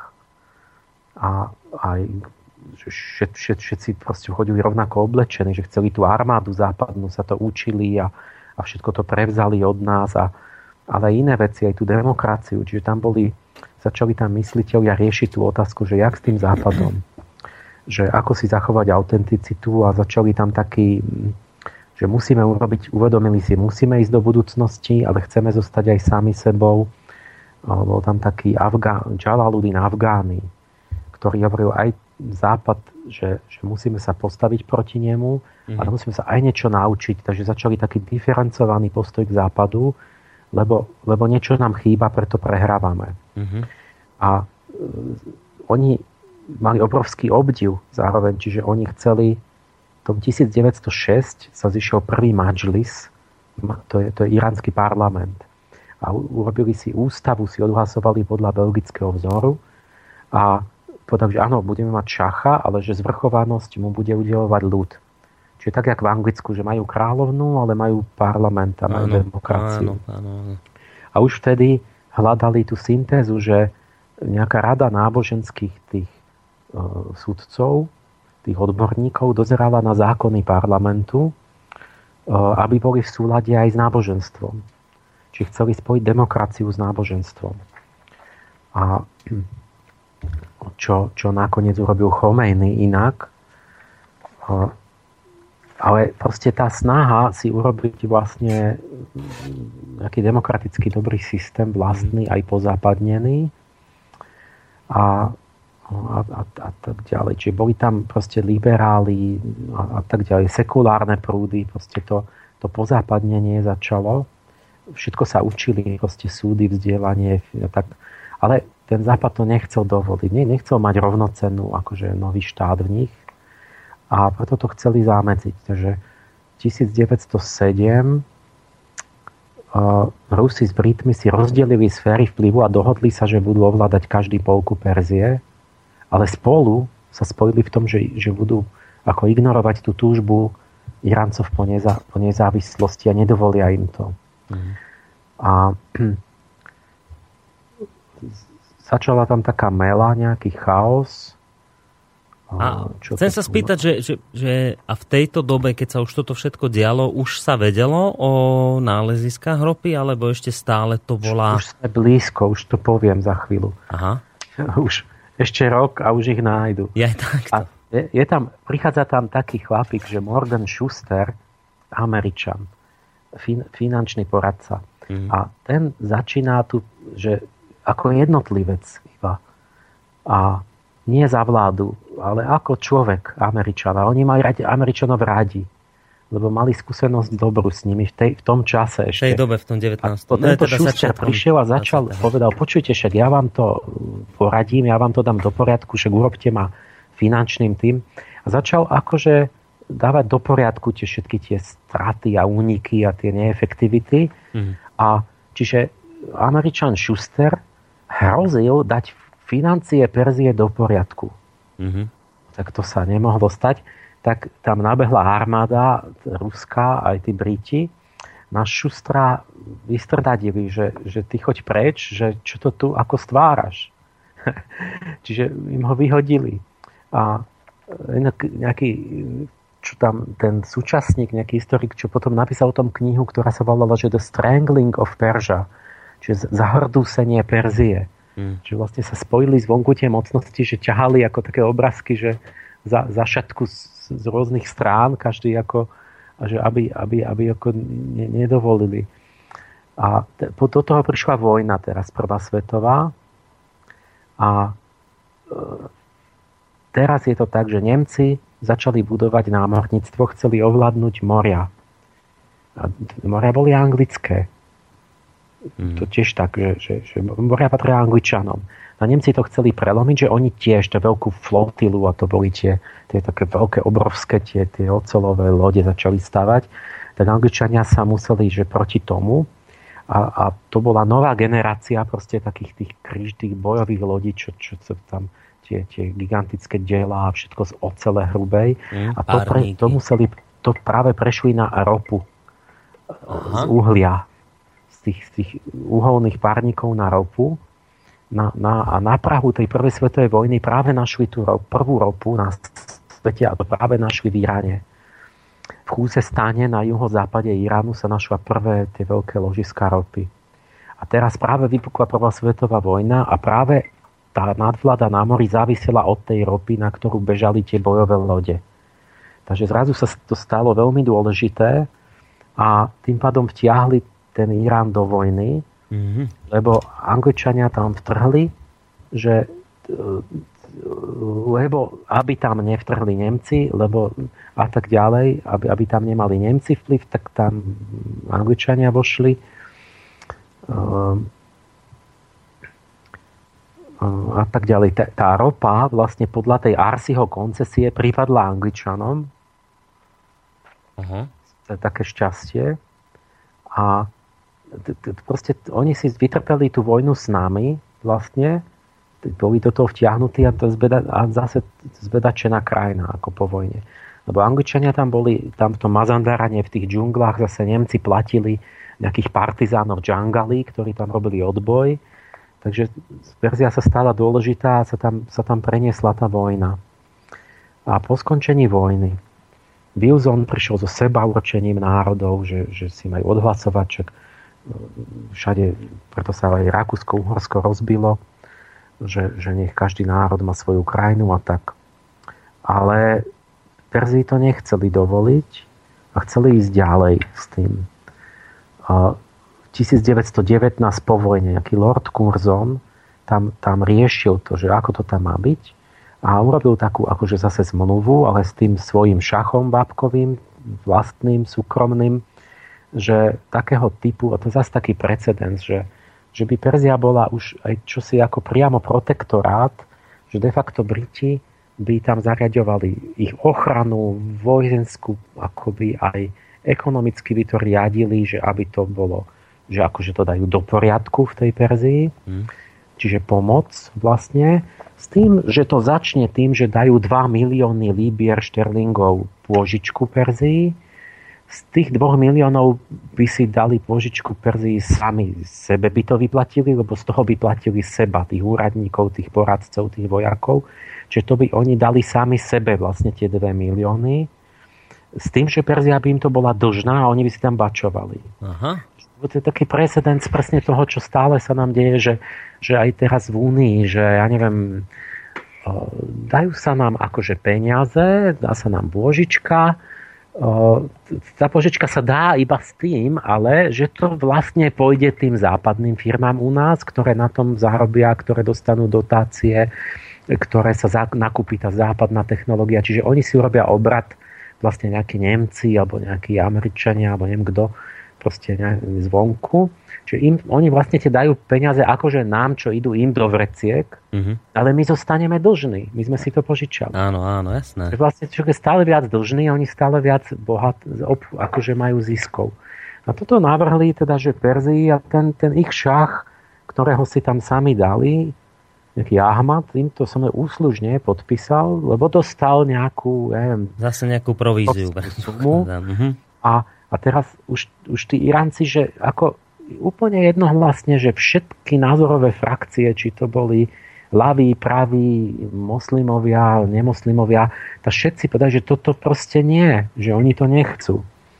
A že začali sa nejako búriť a teraz tak sa, niečo sa tam tak zomrelo, že aj po tej vojne vysilenej, aj, aj že sa museli stiahnuť vlastne Angličania odtiaľ, že, že pokusili sa to ako ich zlomiť, ale proste to bolo nejak nad ich síly, tak, tak sa stiahli tí anglickí vojaci odtiaľ.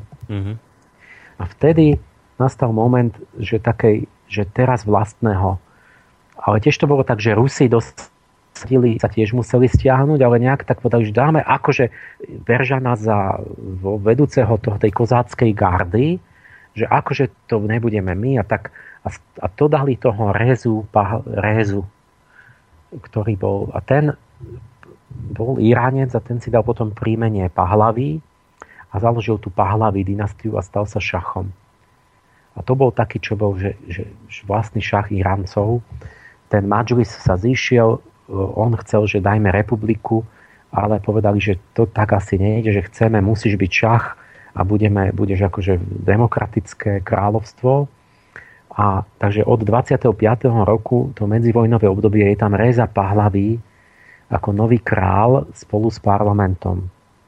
A, a okamžite začali teda robiť, on začal robiť tú modernizáciu, čiže on hmm. zrazu z 10 násobil priemysel, z 10 násobil vzdelanosť a školstvo, začal všetko proste tam budovať a po, všetko tie západné veci, ako tam, tam zavádzať všetko, čo sa učili, oni boli, o, oni, oni títo, títo pahlaví a títo tam vtedy e, tie, tie, tie popredné osobnosti, všetci chodili študovať do Švečerska, do Francúzska, boli veľkí frankofíli, tam všetky tie ich paláce to bolo e, buď podľa francúzského vzoru, alebo to priamo bolo z Francie všetko objednané a donesené. Mm.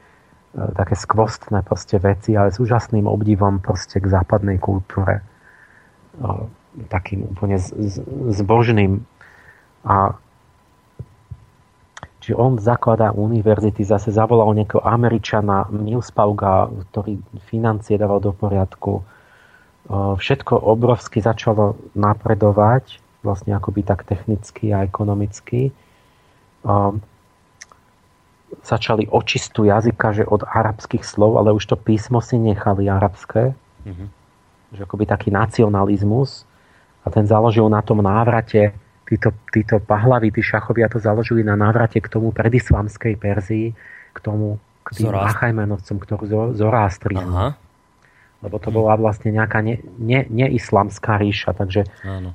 niečo ako taký iránske nacionálny návrat k tým slávnym achajmenovským, zorástriským k tej, tej ríši. Mm-hmm. Na to oni budovali a nie na tom islame. Čiže oni smerovali nadšenie proste k, s obdivom k západu, k demokracii, takej na tých zorástrovských tradíciách a islám bol vedľa. A, a neboli tam žiadny proste túžba po radikalizme a po, po návrate proste, do, do, proste k tomu Koránu a takéto.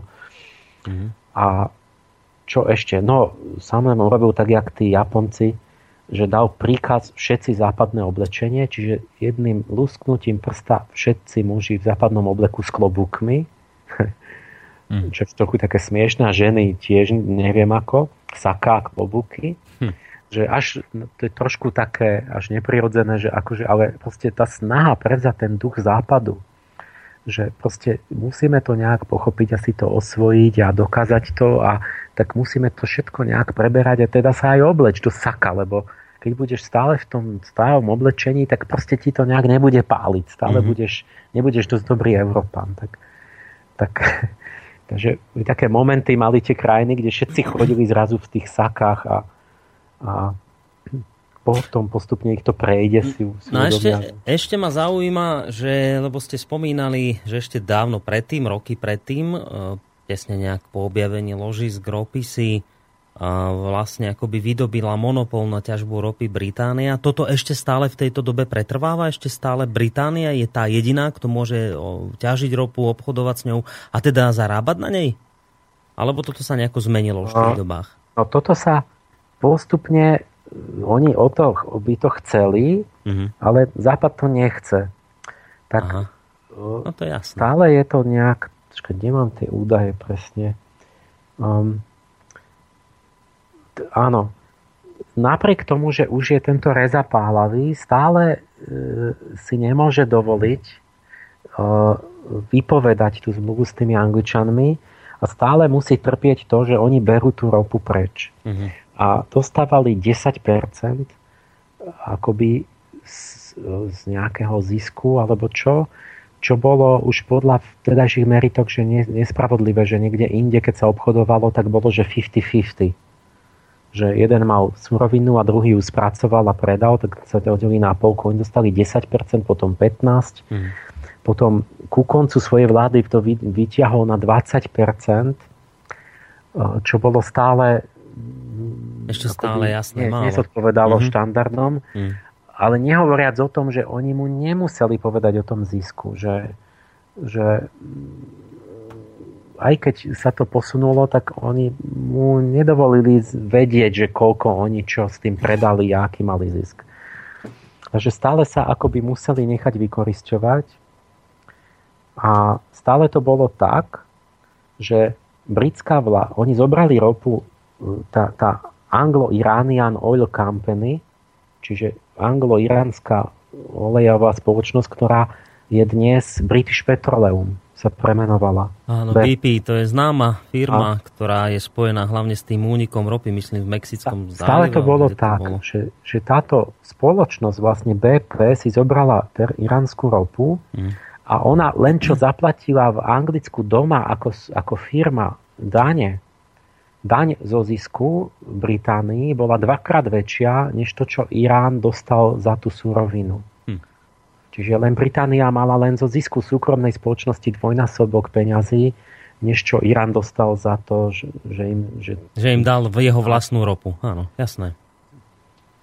No a teraz vojde druhá svetová vojna znova to isté, že aby tam neboli Nemci, tak tam trhli Angličania a zase, zase a lebo, lebo Nemci sa pokusili vedľa v Iraku niečo ovplyvniť, tak aby, aby tam nerobili nejaké prevraty už vopred, tak, tak a bola tam hlavná dôležitá vec, že záujem, aby mohli e, snáď sa tam nedostali nejak, niečo k, tým rop, k tej rope, Mm. alebo, nie že, alebo a kľúčová vec, že oni dodávali, tam bola trať železničná, kde dodávali všetky tie, nie všetky, proste jedna z tých tratí, jedna išla sever po mori a z juhu prichádzali výzbroj proste z Sovietskému zväzu zo, z Ameriky, zo západu a tak proti Hitlerovi.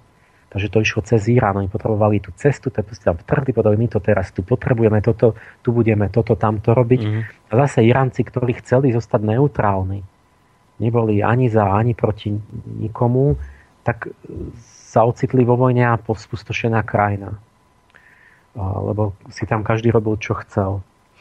Te, tak bola Teheránska konferencia v 43.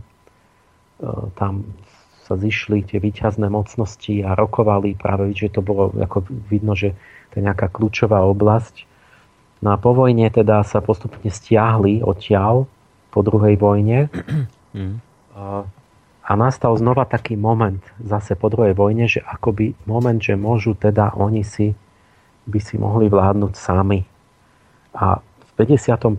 roku znova si urobili ten Majlis parlament, zjednotili sa do Národnej fronty a zjednotili, spojili sa, sa dohodli, proste rôzne strany sa zhodli na tom, že chcú Mohamada Mossadeka si zvolili ako To je už známe meno. priem, premiér parlamentný. Áno. 51. Bol to ich človek. Chceli ho, proste mal sympatie, mal dôveru a tak. To bolo moment, kedy si, si zvolili demokraticky. Domáci. A, no a tento Mosadek samozrejme urobil to, okrem iného, čo, čo všetci celý čas proste na to čakali, že povedal, že no, viete, ale tá ropa je naša. Mhm. Že my chceme rozhodnúť o tej rope že ju znárodnil. Že on povie, že bude do toho hovoriť, že čo s tou ropou bude. A tak reakcia... No, Reakcia bola, predpokladám, zo strany Anglicka dosť nepekná. Ešte neviem, čo spravili, ale už tuším, že to bol problém. blokáda, No, čiže ekonomická, to znamená, že uh, technici opustili rafinérie, čiže žiadna technická pomoc. To už sú v tom Spojené štáty spolu s nimi. Bojkot predaja, takže keď si myslíte, že vy môžete do toho hovoriť, tak nepredáte ani, ani barel tej ropy. Mm-hmm. Takže oni vlastne zrazu majú tam všetku tú technológiu, beží to, náklady majú, ale predať nemôžu nič, čiže sa zrazu beží denne veľký dlh na náklady a čiže chvíľku ich dusili a potom z, z, z CIA s britskou MI6 zorganizovali operáciu Ajax a v 53. toho Mossadeka odstránili. Za to, že chcel teda E, alebo chcel, za to, že znárodnil uh, ropu. Hla, hlavne. A ja neviem, čo všetko. Ešte vôbec mm. to, že on proste chceli si v tej krajine rozhodovať. Hej. A to nebolo v záujme, nebolo to v životnom záujme proste Británie a Spojených štátov. Poškodzovalo to ich záujmy vlastne tých, tých anglosaských mocností. A, no, a ako to bolo v tejto dobe s Ruskom? Rusko ešte hrá významnú e, v tejto dobe e, nejakú geopolitickú úlohu tam, e, teda mocenskú, alebo už ani nie? Rusko z toho nejak vypadáva, lebo oni ešte cez vojnu tam ešte tam cez vojnu kafrali, že nahovárali Azerbajdžan osamostatnica mm-hmm. A tak ďalej, že ale, ale v tejto chvíli už to, o to, od, od, tam nejak vypadávajú z tých dejín, lebo ja neviem, proste v Rusku bol komunizmus už a nejak, nejak tam nekafru do toho. Čiže po druhej svetovej vojne Rusi sa akoby v podstate stiahujú a opraty preberajú popri, teda z ktorých stále mali v ruke popri Angličanoch e, Amerika. Áno? Dobre to chápem? No áno, aj Angličania postupne vypadnú, uh-huh. viac menej, akoby tí Američania preberajú to imperium anglické postupne, že začnú mať vlastne hrať, hrať prvé husle. A čiže toto, toto, je, a toto je veľmi kľúčový precedens. V tom 53. zdá sa, že tam sa CIA naučila, mala vlastne veľký úspech, že ako sa zmocniť celej krajiny úplne za babku. Že netreba tam poslať armádu a niečo náročné, že tak sa to robí takýmto prevratom kvázi vnútri tej krajiny, že hmm to je, to je taký, proste, to sa potom odvtedy začalo diať áno, na áno. mnohých krajinách a to je vlastne aj v tom Kieve teraz. Niečo také, takto vyzerá, že oni urobili akože demokratické, že ako ľud. A teraz, že pochoduje zrazu nejaký, proste tam oni urobili, oni im pre, vymenili vládu tým Irancom, vládu, ktorú všetci chceli demokraticky. Proste mhm. celá krajina. A oni mi ju vymenili za inú, a nikto ani vôbec o tom ani nevedel, ten vidiek ani nevedel, že čo sa, ani v tom meste to nikto nebol za to, okrem e, vonkajších cudzincov a nejakej hrstky, lebo hrstka zradcov sa vždy nájde. Čiže nejaká malá Jasné. menšina, ktorá má nejaké dôvody, buď osobné výhody, alebo nejaké, že im slúbia, povedzme, že ich nepopravia. Takže napríklad ako ľud v Teheráne v 53. pochodovali nejakí, e, nejakí podsvetní banditi, nejaká mafia. akože ľud, iránsky ľud. Mhm. A proste takýchto, že vytiahnu, oni vytiahnu nejakú spodinu alebo nejakých takýchto a že tam a natočia to povedzme do, do, do novín a tak, že ľud tam demonstroval a toto bla bla a, a tam podpalia palác a, a toho Mosadeka niekde zavreli do nejakého domáceho väzenia alebo niekde ho proste vy, vyšach, vyhodili von uh-huh. a akože tam bol prevrat a stal sa a tak ďalej. A, ale to, to, to nebol žiaden ľud, to boli nejakí, že tých najhorších, lebo nikto by slušný Iranec to nepodporil, tak oni musia vytiahnuť takých, takých nejakých, nejakú, nejakú zberbu vlastne. A toto je ten, toto sú, toto je ten ľud, proste tie, tie, tie revolúcie. A teraz tiež je to na Ukrajine také čudné, že, že, že jak to teda tam bolo. Proste, že kto bol ten ľud, ktorého my, my potlapkávali po, po pleciach.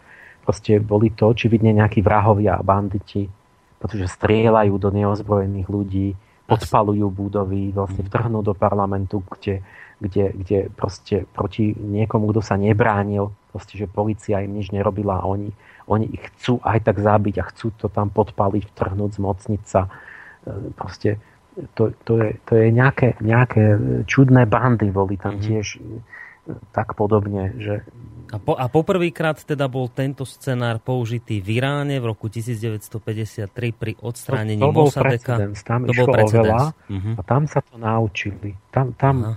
tam ako keby sa, sa zistili, že to je scenár, Že to funguje. že tak, tak ľahko a tak elegantne, že to, to sa ešte sme nerobili, že, Mhm. že ani, ani tam vojakov netreba posielať alebo niečo. Že sa A, vybijú medzi sebou sami miestni. no ani nie, že nejaké to tak, takže to tam dosadia a že potom musia tí ľudia, alebo ja, tí, tí Iránci to hneď hovorili, že to je proste akože komplot americko-anglický. A, ale sa to popieralo, že nie, vôbec nie. A tak Mm. až potom samozrejme presiakli tie fakty, nejaké dokumentácie vždy uniknú, takže teraz je to historický fakt, že to tak bolo. No vždy sa klame, vždy sa povie, že, tako, že tu sú konšpiračné teórie, tak aj Mm. tu tvrdili, že, že nie. Teraz vieme, že áno, že teraz je to, teraz je to oficiálny fakt, už sa to, e, je to historický fakt už. O, A čo urobili? Dosadili Šachovho syna, toho Rézu, Pahlavího, tak dosadili, ten sa volal Mohamed Réza. A čiže reinštalovali akoby toho šacha, čiže od, to je notabene, že oni, Američania odstránili demokratickú vládu a dosadili monarchiu. Lebo všade hovoríme, že my tie demokracie, tak nie, my, my všade odstraňujeme demokracie, kde sú nie proamerické. A dáme monarchiu, dáme totalitu, hoci čo. Proste rozhodujúce je, či je to náš spojenec a nie, či je to demokratické. Takže oni, tento Mohamed Reza Pahlavi sa stane, hneď poviem, ten Mossadekov pokus, že potom nasledoval Násir, to bolo podobné, egyptský vodca, ktorý má suezký prieplav on v 56. vyhlásil, že, že vy sa tu plavíte cez ten Suez, ale že to je náš, že my by sme chceli určiť, že, že či tu bude nejaké mýto, alebo že kto sa bude, nebude plaviť cez našu krajinu. Tak nejako tiež urobil to, že znárodnil Suez. A to je niečo ako tá ropa, že vlastne keď máte oboplávať Afriku, to bola kľúčová vec, ktorú sa Angličania strážili Mhm. ako námorná veľmoc po, po stáročia, že cez Suez prešli do Indie. A teraz Násir povie, že Suez je náš. Tak čo, sa, čo nastal okamžite? Vojna. Neposlušný vlastne miestny král. Okamžite bola vojna. V 56. izraelská armáda tam vtrhla. Uh, a Francúzi s Angličanmi začali bombardovať Káhiru a bola tzv. Suezká kríza že, že Rusi sa do toho zamiešali v tom, v tom Sueze a teraz bola také napätie, že čo by mohla vzniknúť jadrová vojna a neviem čo, tak potom sa stiahli. Ale tiež proste ten vzorec, že, že, že prieplav vo vašej krajine v Egypte je našim záujmom. Mhm. To je sféra nášho záujmu. My, uh, nie, že či chcete, nechcete, proste my sme si to vyhradili, uh, oznamujeme vám, že my sa tam budeme plaviť za takých takých podmienok. Uh, Keby ste chceli k tomu niečo reptať, Tak vás bombardujeme. nie, rozputáme vojnu vo vašej Mm. krajine. Mhm. Čiže tak aj s tou ropou, že my ako keby ten, ten vzorec toho neokolonializmu, ten anglosaský, že oni to je tiež, oni dodnes to tak stále robia však v tých zmluvách, že, že oni sa nepýtajú, tam nie je reč o tom, že je to spravodlivé, je to če, akoby férové, je to, je to obojstranne výhodné, je to slobodná dohoda. Nie, o tom nikdy nie je reč, tam je reč o tom, že uh, pozrite sa, my sme silnejší a našim záujmom je, že my si vyhradzujeme toto a toto. Keď chcete otvoriť ústa, rozputáme vojnu vo vašej krajine, pretože my to proste budeme mať, či chcete alebo nie. A toto je stále, že proste tí Američania, oni už ani prestali rozoznávať, oni povedia kľudne v Európe Nemcom, ktorí ešte majú také zvyšky zdravého rozumu európskeho, že, že prídu, že chceme toto a toto. A teraz im povedia, že, že no ale to zákony tej krajiny nedovolujú. A teraz tie Američania povedia, no tak e, takže my potrebujeme zmeniť zákon v tom, v tom, v tom. Hm. Lebo to je náš záujem. Čiže oni zabudli na to, že zákon je stelesnením spravodlivosti a nie moci. Že zákon je protiváha moci. Že má práve zabrániť, aby sa diali nespravodlivé veci. Oni prídu, pozrite, my chceme, aha, zákon, joj, aha, že tak zákon je prekažka. No tak, e, tak my si objednávame Zmenu zákona. Že, zmenu zákona, e, Hmm. koľko to stojí, alebo že e, koho máme akože... Odstrániť. Pozrite, vidíte, máme rakety, Odplatiť. pozrite. No. No. Či toto, toto je vidno na tých dejinách, vlastne tá, tá filozofia toho. O, no a teraz ten Mohamed Reza ide v šlápajach toho svojho otca, čiže pokračuje zase z 10 násobí vzdelanie univerzity, te, techniku, veľkú armádu, robí tú, tú, tú národno, tú, tú, tú zoroastrickú tradíciu tej starej Perzie, to sa volalo Biela revolúcia. 80% ľudí ho podporovalo. Ekonomický rozvoj z 10 násobil ekonomiku, začal pôdu, br- bral tým veľkostatkárom, že aby sa nejak tak viac dostali ľudia k tej pôde a nejak rovnoprávnejšie a tak mohli žiť. Um, pozápadňoval proste, odstránil nejaké tie prežitky všelijaké, deti, ženy, rozvody, vracal sa k tomu Kýrovi veľkému, urobil kalendár, proste ten staroperský od, od éru, od, od toho Kýra veľkého, čiže od toho Základ. 550 pred Kristom. Mhm. Um, a, a tak ďalej, ekonomický rast. Ale teraz um, stále bol vlastne dosadený tým západom, s ním vlastne vďačil, takže on vlastne nemohol byť nezávislý. Mm. tento syn. CIA mu tam školilo tú tajnú policiu a to tak boli také prepojenia. A stále tú ropu musel dávať a stále už to postupne vydobil väčšie percento. Nakoniec získal až 50%, ako keby tu, tu to už hovoríme o 70 rokoch, že ako keby nejakú takú čestnejšiu dohodu Mhm. Ho, oni mu nedovolili pozrieť do účtovníctva, čiže oni mu vôbec e, on že máš 50% zisku podľa zmluvy, ale nesmieš vedieť, aký bol zisk. Čiže keď mu nepriznali zisk, tak možno, že mu dali zo skutočného zisku zase Jasné. 10%. Jasné. Mhm. Čiže ne, nesmieš, to nemáš právo pozrieť nám na prsty, že čo sme urobili a, a tak ďalej. Čiže a, no, ale ten, ten Irán ohromne pokročil a mal sekulárnu vládu, proste nie, nie, nenáboženskú a, a, a takú prozápadnú. A relatívne im bolo dobre, oni to tam je dosť ako moderné, že to tam vybudovali. A čo sa teraz deje, a to už sme u tej úplne v najnovšej vlastne dejinách. A ten, ten v 78. ten Mohamed Reza Pahlavi padol. To bola taká... On všade bol v západe, to stále bolo v novinách proste s tou, s tou svojou princeznou Farah Diba a, a všade boli na titulkách a boli tak krásne oblečení v tých šerpách a tej perskej nádhere a tých všetkých drahokamoch a korunách a boli takí obľúbení a chodili po západe Mm. a také, také ako keby také ambivalentné. On sa dostal vďaka tým západniarom k moci, ale zároveň bol synom toho svojho otca a snažil sa pre ten Irán dobre. Mm. A snažil sa vymknúť, snažil sa nejak aj tú ropu osamostatniť a že nejako vydobiť a, aby, a budovať tú krajinu a, a, a tak. A, a jak to teda bolo? On sa držal do určitej chvíle, ale hromadili sa tam, že čo viedlo k tej, k tej 78. bola tzv. islamská revolúcia, prišiel Chomeiny k moci a, a narobil ten islamský štát v Iráne. Mhm.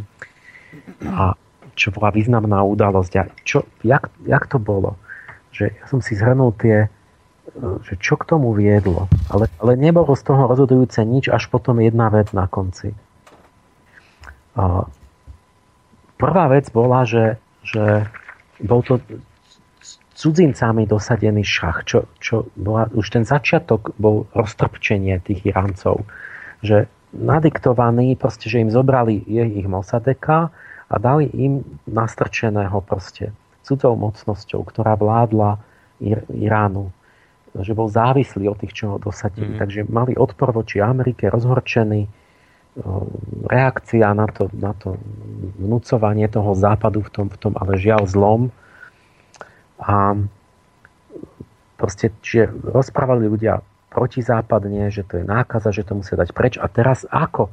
Keď už zúfalo nevedeli, keď, keď, keď ten západ nejako sympatizovali, tak sa dostali na západ akoby tým, tým, tým nerovnoprávnym spôsobom. No tak toto začalo teda dávať živnú pôdu tomu islamu, že opríme sa späť k tým našim, k tým islamským tradíciám, že al-Shariati začal kázať, že len islám oslobodí tretí svet od neokolonializmu a kapitalizmu západniarov a tak ďalej. A teraz učili posluchači mladí a, a tak, že tu plundrujú neveriaci. Chomejný začal v tých 50 60 rokoch kázať a, a že všetky problémy Iráncov a muslimov spôsobili cudzinci a Američania. Hmm. A, obúvali sa do toho, že sú tam proste tí, títo cudzinci a že sa správajú arogantne. Tí Američania sa správajú všade arogantne, samozrejme, že úplne ignorujú kultúru, nebavia sa s Iráncami, izolujú sa, pohrdajú, nenaučia sa po persky, ne, nezaujíma to. Proste, a, a správajú sa ešte ako nadľudia.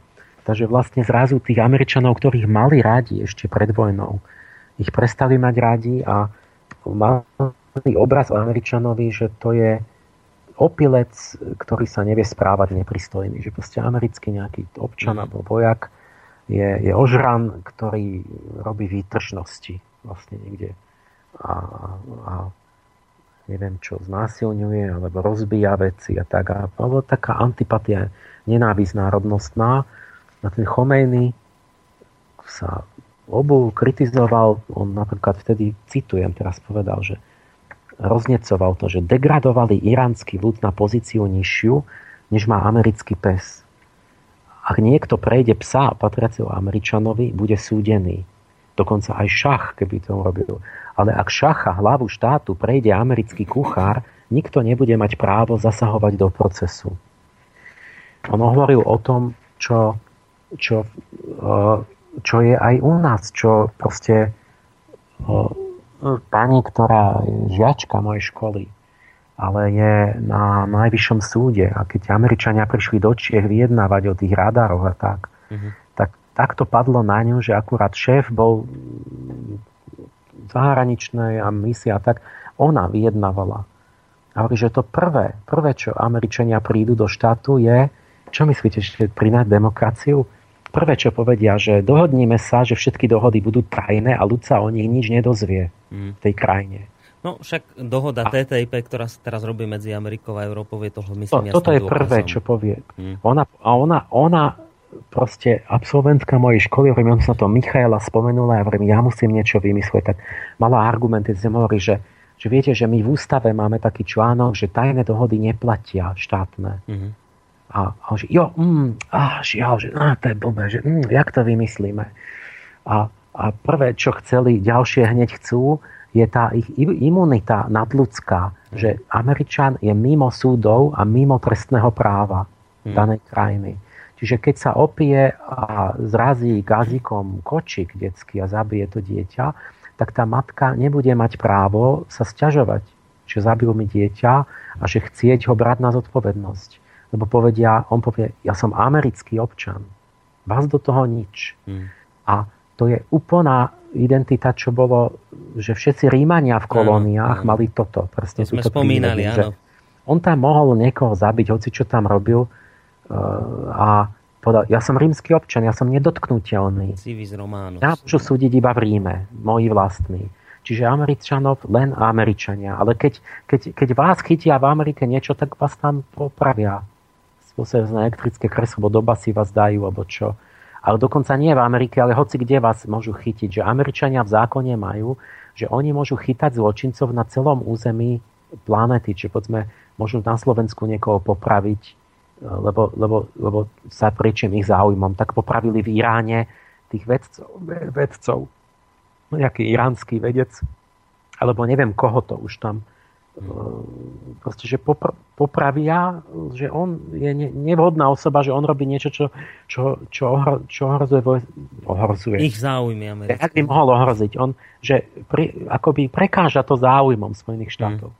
Tak ho tam popravia, že, že oni majú, americká jurisdikcia platí na všetkých krajinách aj v cudzích, lebo sú to kolónie americké.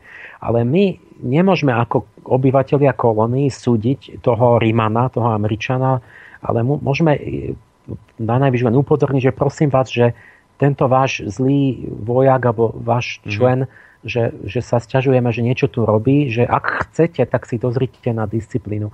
Ale ak nechcete, tak nemusíte. Sa sami rozhodnú že toto, toto hneď, on, na, o tom to hovoril ten Chomejny, to presne čo aj u nás. Čo, čo všade robia. A tak, takéto citáty, že on začal kázať a začal rozvíjať tú svoju teóriu toho islamského štátu, že ani komunizmus, ani kapitalizmus, ale uh, akýsi islám, a, ale akási kombinácia demokracie s islamom, teokraticko-republikánska ústava, Velayat e Fakih sa to volalo Čiže akási republika, kde tí islamskí právnici dozerajú na, na zbožnosť vlastne tej republiky. Mm. Pretože nad tým e, nejakým rozhodovaním parlamentu je Boh vlastne a nejaké božie hodnoty, ktoré sú e, také, že o tom nebudete rozhodovať. Ale na to treba jednoducho dozrieť. A inak to je vlastne to, čo hovorím aj ja, že v parlamente má vysieť tam Michal a že niektoré veci nie sú na rozhodovanie, ale sú na to, aby sa dodržali. Lebo nemôžeme hlasovať povedzme o prírodných zákonoch, ale ani o, o duchovných zákonoch niektorých my musíme o nich hlasovať, lebo ale, ale proste nemôžeme, keď si ich odhlasujeme zle, tak to zle skončí. Čiže to není otázka, že svoj vôle, ale otázka poznania. Len samozrejme to je potom rozhodujúce, že ak sa to spraví a ten Chomejny to teda urobil ako dosť tak, že zlikvidoval všetkých proste vyšachoval celú opozíciu. Ale ja poviem, že čo je tomu, že čiže oni už založili tým, že tam nanutili cudzinca, tak cudzovládu, tak vlastne nepriamo posilnili ten islám a to už začalo nahrávať, že teda sa potom dostane ten Chomejny k moci. Mm-hmm. Ale boli tam iné sily. Ako číslo 2 je liberálna reakcia na autokraciu toho šacha. Že on nebol celkom schopný ako keby urobiť priamo tú demokratickú slobodu, ja neviem, kde ja v Anglicku, mm-hmm. že, lebo hovoril, že asi to nevedel urobiť, nie že by to nechcel, ale asi si potom myslel, že sa mu to vymyká a preto povedal, že áno, mu vyčítali, že on povedal, áno, ale keď budú Iránci ako Švédi, tak ja budem vládnuť ako švedský král, že vlastne to nechám na tých ľuďoch. Ale že Iránci nie sú Švedia, preto ja musím byť ako iránsky šach, že musím rozhodovať o veľa veciach a dosť tak potom obmedzoval tú, tú on, on vlastne vzdelal všetkých, mal vzdelanú vrstvu, vytvoril a tá sa dožadovala účasti na vláde. A teraz, čiže rôzne smery intelektuálov, ktorí mudrujú a nevedia sa nikdy medzi sebou dohodnúť, klasicky, tak každý šiel jakú stranu a tak a to sa ťažko vládne, keď každý mudruje a nikto s nikým sa nevie dohodnúť a on vlastne na, budoval tú krajinu, jednoducho povedal toto, toto, toto, toto a urobili to. Ale ako keby zabudol, že nie je len, že aby mali plný válov, že budú ekonomicky sa mať dobre, že to je všetko, že oni chceli, že a my, a my máme a naše a chceme my diskutovať spolúčasť. Mm. On to mal tak, že akože bol parlament, ale bola to taká vláda, že nejakú jednu, dve strany tam mal, tak jak, jak my sme mali tiež trochu, takže ale my, nie, my sme mali proste vedúcu úlohu KSČ, ale on mal akože strany, ale postupne tam bolo, že sa smiali tomu, že jedna sa volala, že strana áno a druhá sa volala, že strana áno, pane. Mm. Že obidve v podstate Hej, súhlasili jasné. s ním. Mm-hmm. A, a že potom aj tá tajná policia Savak, že proste nejak tam potlačovala nejaké snahy a, a že sa začali cítiť tí liberáli, tí, tí vzdelanci a takto nespokojní, e, chceli mať väčšiu tu. Potom tretia okolnosť bola komunisti, to bola strana Tudech, tí ešte boli silní, lebo Však za čias Sovietskeho zväzu boli všade komunistické strany a, a akože lavičiari, ktorí chceli pre ľud, pre tých pracujúcich a tak, že nejaké komunistickom štýle a bojovníci a takýto. A, tí, sa, a tí, tí komunisti sú potom zase proti kňastvu. Mm-hmm. A to je štvrtá sila, že tí kňazi tiež neboli spokojní, lebo vlastne ten šach mal akoby západno-sekulárny svetský režim, a ten islám bol na takej druhej kolaji, že nebolo to ako islamské. Mm, no každý ťahal na svoju stranu evidentne tam v tej chvíli. Že proste tam sú tie potenciálne mnohé sily, mm. ktoré by toho šacha radšej by chceli niečo iné. Mm. Tiež sa hovorí, že obrovský skok urobil, že začali byť také ekonomické nejaké akoby disproporcie, že v priebehu jednej generácie mesta poskočili niekde úplne od toho vidieka že, že také nejaké disproporcie alebo náhle skoky a čo ľudia nevedeli pochopiť, alebo že, ja neviem čo, že boli plné obchody televízorov, ale na vidieku nebola elektrina. Tak sa, no, na čo sú nám tie televízory, keď, keď nemôžeme ich dať do zásuvky a tak, také akoby takéto akoby rýchl, nesynchronizované tie, ale to by stále nebolo nič, lebo čo by sa mohlo stať šachovi, ktorý je dosadený Američanmi? Nič. Iba jedna vec, že sa znepačí Američanom. Hmm. To sa stalo v 78. A očividne to s tým súviselo, že on v 70. to je taká náhodička, v 78. práve končila tá 25-ročná zmluva, ktorú obnovili v tom 53., keď, toho, keď ho dosadili, keď toho Mossadeka dali preč. Na šach mal verejné prejavy, že pozrite, však zmluva nám končí, my sme dodržali, no a teraz my sme sa tu rozhodli v Iráne, že my teda nielen, že si budeme, že ako my chceme, podpíšeme, alebo nepodpíšeme novú zmluvu, ale že my sme proste vzdelaní, pokročili, máme svojich kvalifikovaných ľudí a všetko vieme robiť sami a že my tú ropu vám vôbec nedáme, my si ju budeme rafinovať sami a predávať ju už ako hotové výrobky. Jaj, jaj, jaj. A čiže koniec, že my si, na čo vás, my vás nepotrebujeme. Plus e, nastala tá kríza s OPECom, že tá organizácia štátov spracujúcich ropu začala e, nejak s tými cenami manipulovať a zrazu vyskočila cena ropy na 10 alebo 20 násobok, presne v 78 roku. A ten šach tam hral nejakú rolu významnú. Čiže zrazu vysoké ceny, ropa nebude, e, to bola tá ropná kríza Takže šach zase to chcel chytiť do vlastných rúk pre vlastnú krajinu. No tak bol s ním koniec. V tej chvíli, ako lúskom prsta, nejakí sa stretli Carter, Bilderbergovci, proste nejaké takéto desteng vo Francúzsku, že akože šach už není dobrý. Mm-hmm. Nemci, Taliani a títo už čakali na, že, že oni budú kupovať ropu, že už nebude mať monopol. Proste Angličania a Amerika. Čiže on chcel normálne, že si budú sami spracovať, predávať hocikomu aj iným štátom za ceny, aké sa dohodnú. No proste ten slobodný kapitalizmus chcel šach. No. Na to sa neodpúšťa. To je úplne nepripustné, e, pretože tu treba mať zabezpečené e, výhody a privilégia. A keď nemám privilégium a výhodu, musí byť vojna. To je neúprostné potom. To by nešlo. Ako. Mm. Takže zrazu také čudné udalosti v 88. že Chomejny, ktorý sa tam rozkrikoval niekde v Iraku medzi irackými šítmi v exile, tak zrazu pozvaný do Paríža, zrazu je hviezdou, zrazu Chomejny má pravidelné relácie na BBC, čiže Západ podstate nejak podporil toho Chomejnyho, že on sa stal bezkonkurenčným kandidátom na nového vodcu. Mm dostane celosvetový rozhlas, kde má perské relácie, čiže každý pozná jeho a nikoho iného, žiadnych vodcov. Ten šach bol presvedčený, že Chomejny dostal od západu veľké sumy, ja neviem, či to je pravda. Šach si to myslel, lebo že to nemohol urobiť sám a nemohol mm. mať nejaké toľko peňazí. Tvrdil to.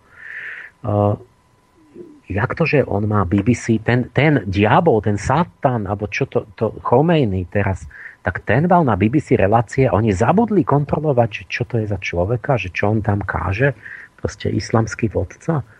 Tak ako keby vtedy mu dali nejak zelenú, alebo chceli proste šachadať preč a neviem, možno si niečo mysleli, že to urobia s ním nejak inak. Mhm.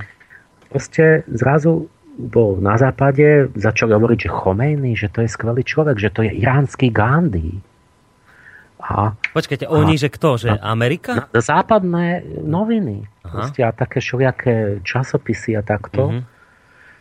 takéto vych- vychvalovanie, čiže on sa javil veľmi dobre a on tak veľmi vychytralo aj nejak tak šikovne hovoril, alebo buď ho nechceli počúvať, alebo on bol aj opatrný, že, že, že chcete sa nejako nastoliť niečo, že nie, že, že my sa nebudeme vôbec miešať do politiky, hovorí Chomejny. On to tvrdil, hej? Že ja nebudem mať vôbec žiadnu politickú funkciu v tom západe. Čiarka v takom zmysle, ako to vy chápete, politiku. Čiže on mal také dvojzmyselné tie, ktoré oni nechceli rozumieť a on to... Nepotreboval to A vysvetľovať? On nemá politickú funkciu, on je Hej. iba najvyšší náboženský vodca teraz. Mhm. A teda teraz už ten jeho následovník a, a Chamenej. No a, ale náboženský vodca je nad politickými predstaviteľmi. On, on, on je iba náboženský vodca. No. A, takže zrazu čudné veci, že proste toho šacha mm, niekde sa niekde dohodli, šach padol a zrazu bývalý spojenec bol na tom tak zle, že Američania e, chytili, ch- to, zachytili to lietadlo so šachom a jeho ženou na Azorách a volali Chomejnimu, že, že mu ho vydávajú, že ho chytili. Mhm. Že nech si pre neho príde. Čiže oni, očividne tam nejako s ním spolupracovali a šach zrazu bol v nemilosti. A, a dokonca ho chytia a vydajú ho tomu, tomu diablovi Chomejnimu islamskému, ktorý sa v zápäti. No a čo on urobil? On to urobil tak, že nejak tak dosť chytro, že to vyzeralo, oni všetci asi dúfali, všetky tí liberáli, tí, aj tí kňazi, aj všetci, že to teraz oni už si všetci splnia tie, že tam robia systém Mhm. svoj, ale zase ten Chomejny buď, buď je taký, neviem, či je tak až nakoľko bol taký súrový chytrák, alebo nakoľko to myslel dobre a potom vlastne nevedel z toho vybrusliť, lebo si viem predstaviť, že jak on to mal, že keď chcel upevniť vládu, tak a všetci chceli niečo iné, tak on, on vlastne urobil to, že jednoducho postupne poodstavoval, opatrne tam nabehol v lietadle z Paríža, všetci jasali proste, ale mne hovorili v Iráne títo, že, že napríklad aj tí muláhovia, tí kňazi, že nahovorili ľuďom, že keď sa zbavia tých západných, tých cudzákov, ktorí ich vykoristujú, takže to bude tak dobré, že, že tá ropa, plyn, elektrina, všetko bude zadarmo. Mm. S otočím vypínačom doma, alebo si spí plyn pustím a všetko úplne zadarmo, že to budú, bude super. A najviac sa mi páčilo, že vraj aj slubovali, že nebudú také tie, tie šikanácie západné, že, že nebudú ani pokutu, keď ideš na červenú. Dokonca. A že, že toto, čo samozrejme, že sa to nenaplnilo, že Mm. není plyn a Jasné, benzín áno, zadarmo, Uh, ale, uh, ale že proste tá masa tých vidiečanov a takto, že oni všeličomu takémuto verili a takýmto ako populistickým blafom. A teraz to tak nie je. Hovorím, že teraz keby mohli, by sa vrátili radšej z ekonomických dôvodov do tej éry toho šacha, lebo že uh, jednak tie sluby nie, nie, neboli také Mhm. pravdivé, ale jednak uh, proste, že nemajú tú západnú podporu a toto a ešte majú tie najtvrdšie sankcie na svete ako trest. Takže oni vlastne veľmi klesli, aj tá inflácia toho reálu, že oni majú nejakú, im padla, ako keby zrazu nám na Slovensku padla životná úroveň na polovicu alebo niečo také. Takže oni teraz, teraz by aj z čisto týchto dôvodov zase toho Chomejnyho tam nechcú a súhlasím s tým, že oni aj ten islám proste nešťastný, že to väčšina už bola, bola proste si osvojili ten, ten slobod, slobodný prístup k životu, takže to tam nemôže vydržať ako nejako väčšine. Ale, ale chcem dopovedať toto, že čo sa dialo. Najprv potom to zhodnotíme. Ten Chomejny postupne vlastne zlikvidoval opozíciu, nenápadne nastúpil a postupne zlikvidoval noviny, cenzúru, univerzity zrušil, ob, o, očistil od nes, nesprávnych a potom otvoril znova tie univerzity, akože keď už boli v tom islamskom duchu. Um, najprv to vyzeralo, že budú mať ešte tí, tí všelijakí Bazargán, Mehdy, čo bol Mosadekov zástupca, že tam tí Mosadekovci bývali, že budú mať rolu, ale potom postupne ich nahradil a vyšachoval ich proste mm-hmm. inými ľuďmi najprv možno on nechcel, ten ani Chomejny, ale to je tiež také poučenie z histórie, že koho mocou sa dostaneš k vláde, tak to musíš potom poslúchať, ako zmluva s diablom, že keď mi diabol dopomôže k niečomu, tak diabol si dá svoje podmienky. Mm. Tak jak ten šach bol zaviazaný Američanom, tak on tiež bol niekomu zaviazaný a napríklad tým islamským On nebolo by, ale že oni si vyžiadali mladí, že my sme toto a toto, a že my chceme pomstu. Mm-hmm. Že oni zabili to tajná policia nejakých našich, my chceme toto. Takže on teda na natlak tých, ktorí ho vďačí za moc, Aha, jasné. tak ustúpil, že tým mladým, no tak pomstite sa, tak začali tak nekultúrne, že Hovejda, prvý minister, čo robil obrovský ten, ten ekonomický pokrok, že od celé sa toto staral. No zobrali ho, strelili ho do hlavy asi po polhodinového súdie a, a že mali také, také, také hodinové súdy, že mal nejaký tam takého fanatického nejakého súdcu, čo, čo asi tak súdil, že pozri chlapče, keď si nevinný, pôjdeš, budeš o hodinu v raji u Allaha a keď si vinný, tak si, sme ťa spravodlivo zastrelili. Že mm. to je takéto, také niečo, jak v takýchto Jak s bosorkami. časoch. V stredoveku, no. Že až tak, takto nekultúrne, že mm. zbytočne. A teda začali s popravami všetkých, čo boli okolo šacha. Bol blízko šacha, vojaci, politici, bum. Niekoľko tisíc ľudí. No potom ale postupne aj svojich spojencov vyšachoval, lebo um, mm, tých, tých liberálov postupne tak dal nabok tých komunistov, ktorí pomáhali tiež, postupne dal von, zrušil ich, nejakých tam zakázal tú stranu komunistickú, iránsku. E, čiže zakázal tých bahajistov potom v 83. že sú podozriví, že sú špioni, že sú nemoslimovia, že e, museli utekať z toho Iránu. Mm. Potlačil Kurdov a tak nejaké za nezávislosť proste urobil akoby síce jednotný štát, ale potlačil tú rozmanitosť úplne a vytvoril nejakú islamskú republiku, kde, kde je parlament, je akože vláda demokratická, ale nad tým, nad tým je najvyšší vodca mm-hmm. ajatolách. A to Jasne. bol on Khomeini. Eh, keď zomrel, teraz je to ten Ali Said Khamenei. A má, má čierny, čierny turban. To to, to, to sajt znamená, že potomok Mohameda.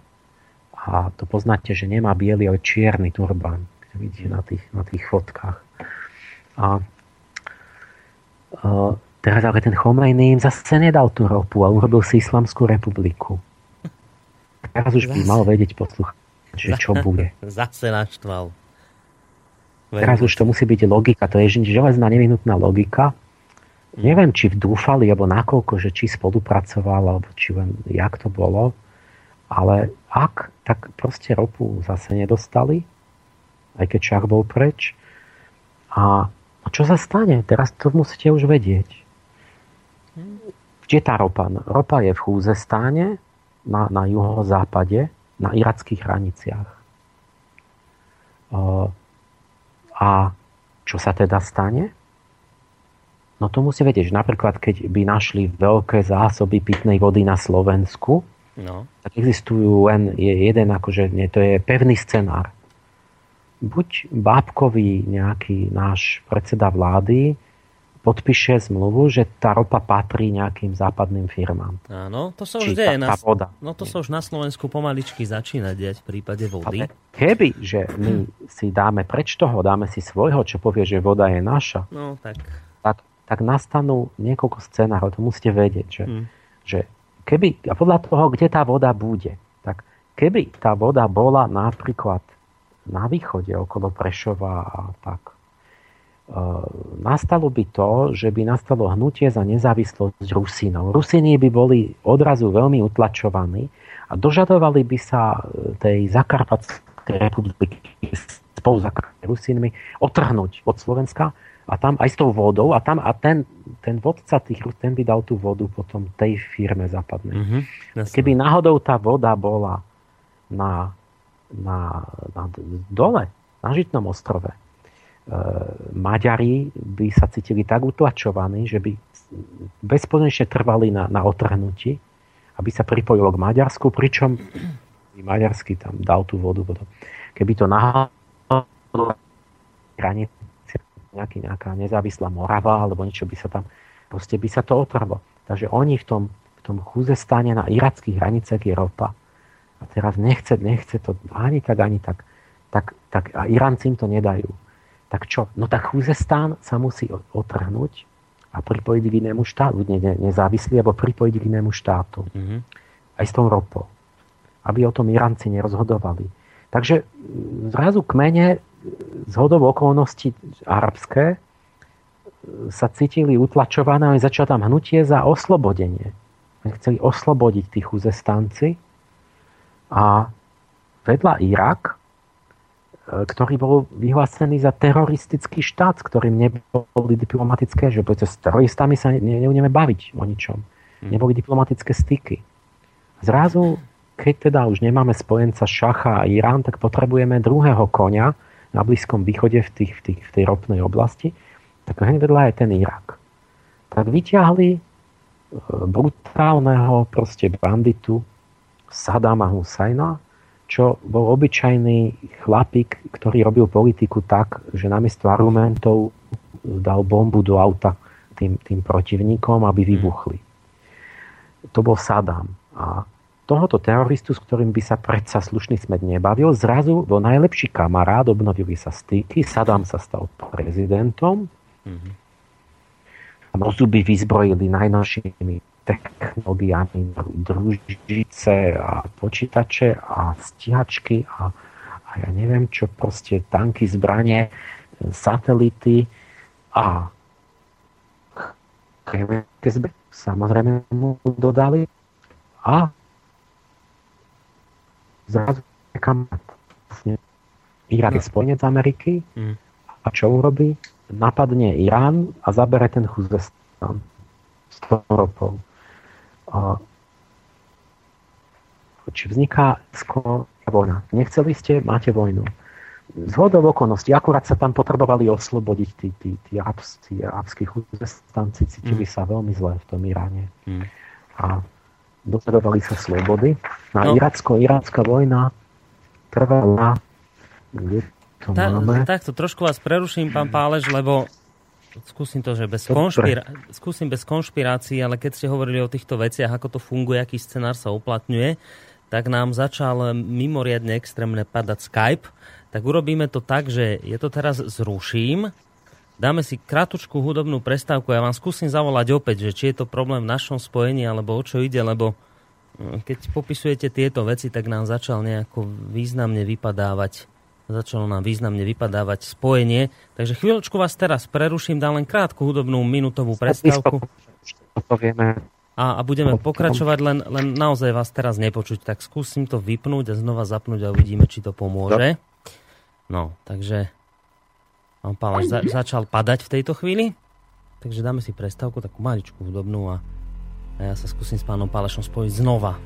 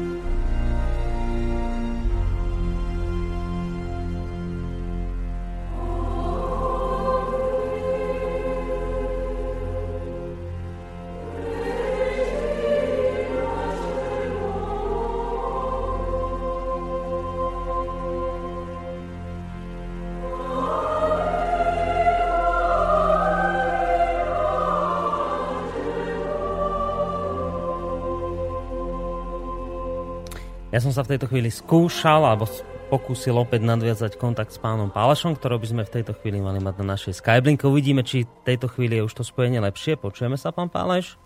Ja počujem, dobre. Dobre, dobre, takže teraz nám to funguje. Dúfam, že to takto vydrží čo najdlhšie. Takže skončili sme kde? Skončili sme pri tom, že keď nevedeli dostať uh, mocnosti západné, typu Ameriky a ropu v Chuzestáne, tak bolo treba vytvoriť nejaký konflikt v Chuzestáne, ktorý sa chcel zrazu osamostatniť. V Iraku sa dosadil Saddam Hussein a začala sa vojna Iraku s Iránom, predpokladám. No to už ja tak zjednodušujem a interpretujem mm. nejakú tú, to pozadie. Saddam napadol Irán, mm. uchvátil tú ropu a iracko-iránska vojna trvala 8 rokov od 80 do 87, 8, tak nejak. Mm.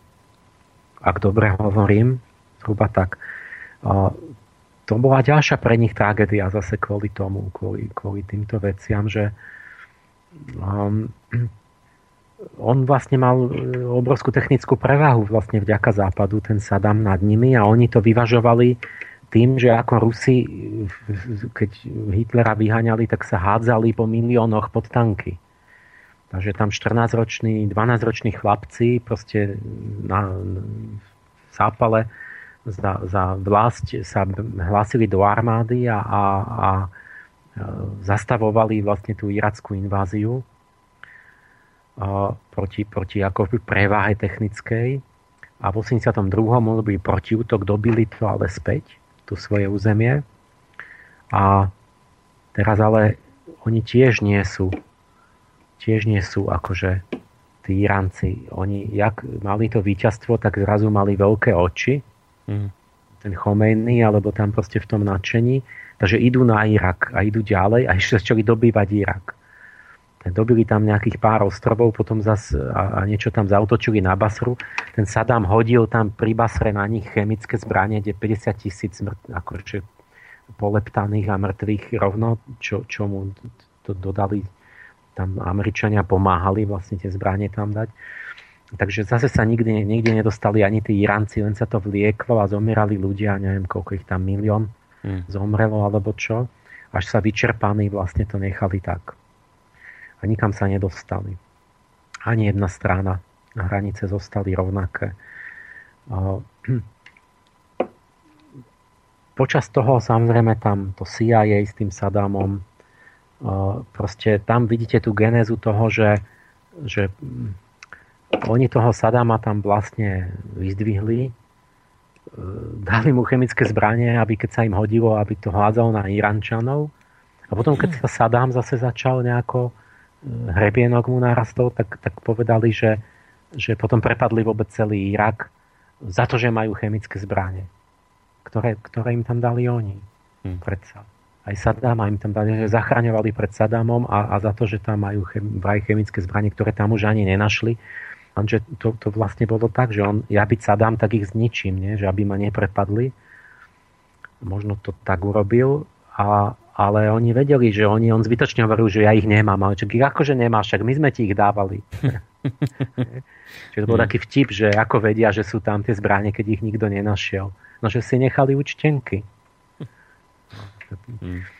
Čiže oni, a teraz, a počas toho kľudne tam Američania proste, že že mali taký incident, že v 88. že americká bojová loď kľudne sa tam premáva v, iránskych hneď pri pobreží v tých výsostných vodách a strieľa tam na lietadla civilné. Takže tá loď Vincennes sa volala, že zostrelila lietadlo, čo ešte stúpalo z letiska a 290 civilov proste spadlo do mora a ne, nebolo ani ospravedlnenie, že prepačte, že my sme sa pomýlili, že to sme chceli asi jednak vôbec tam nemajú čo robiť. Neboli vo vojne, oni si strieľajú tam. A, a, a keby aspoň, že, že neviem, čo tam, tam, že mysleli sme, že to je nejaké vojenské alebo niečo. Nie, že to, nie, oni sa ani neospravedlnili a kapitán dostal vyznamenanie. Raj. Hm. Čiže to je, čo si majú, jak majú Iranci mať radi vlastne tých Američanov, keď on, oni vyznamenávajú svojich kapitánov, čo zostrelujú vlastne civilné lietadla.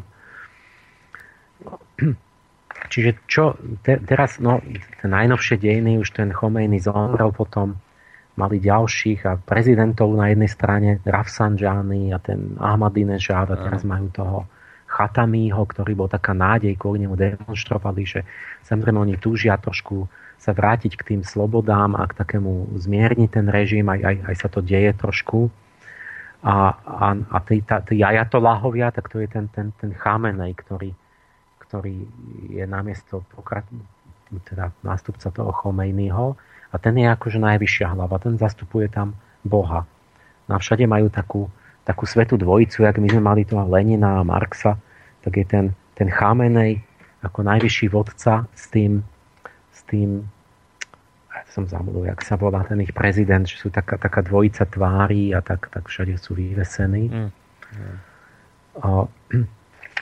Proste tie iránske dejiny už, už, už čas ubehol. Tam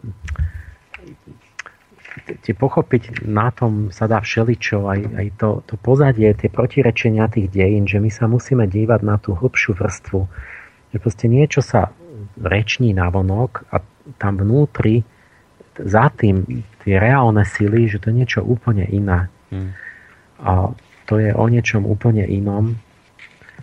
Tie, tie skutočné dejiny potom sú ako keby totálne nezrozumiteľné, lebo vy keď pozeráte správy a tie, tie, tie formálne vyhlásenia, tak vlastne ničomu nemôžete rozumieť, lebo deje sa niečo úplne iné. A tie dejiny zviditeľňujú o, nie tie ideály, ale tá realita zviditeľňuje skutočné síly, skutočnú vôľu, to, čo komu, o čo komu ide.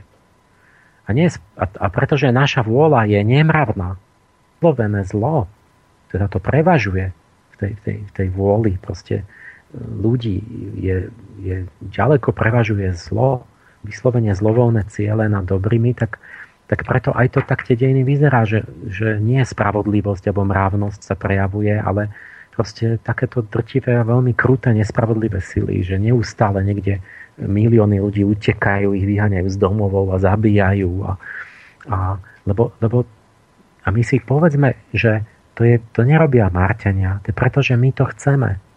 Že si to strašne silno želáme.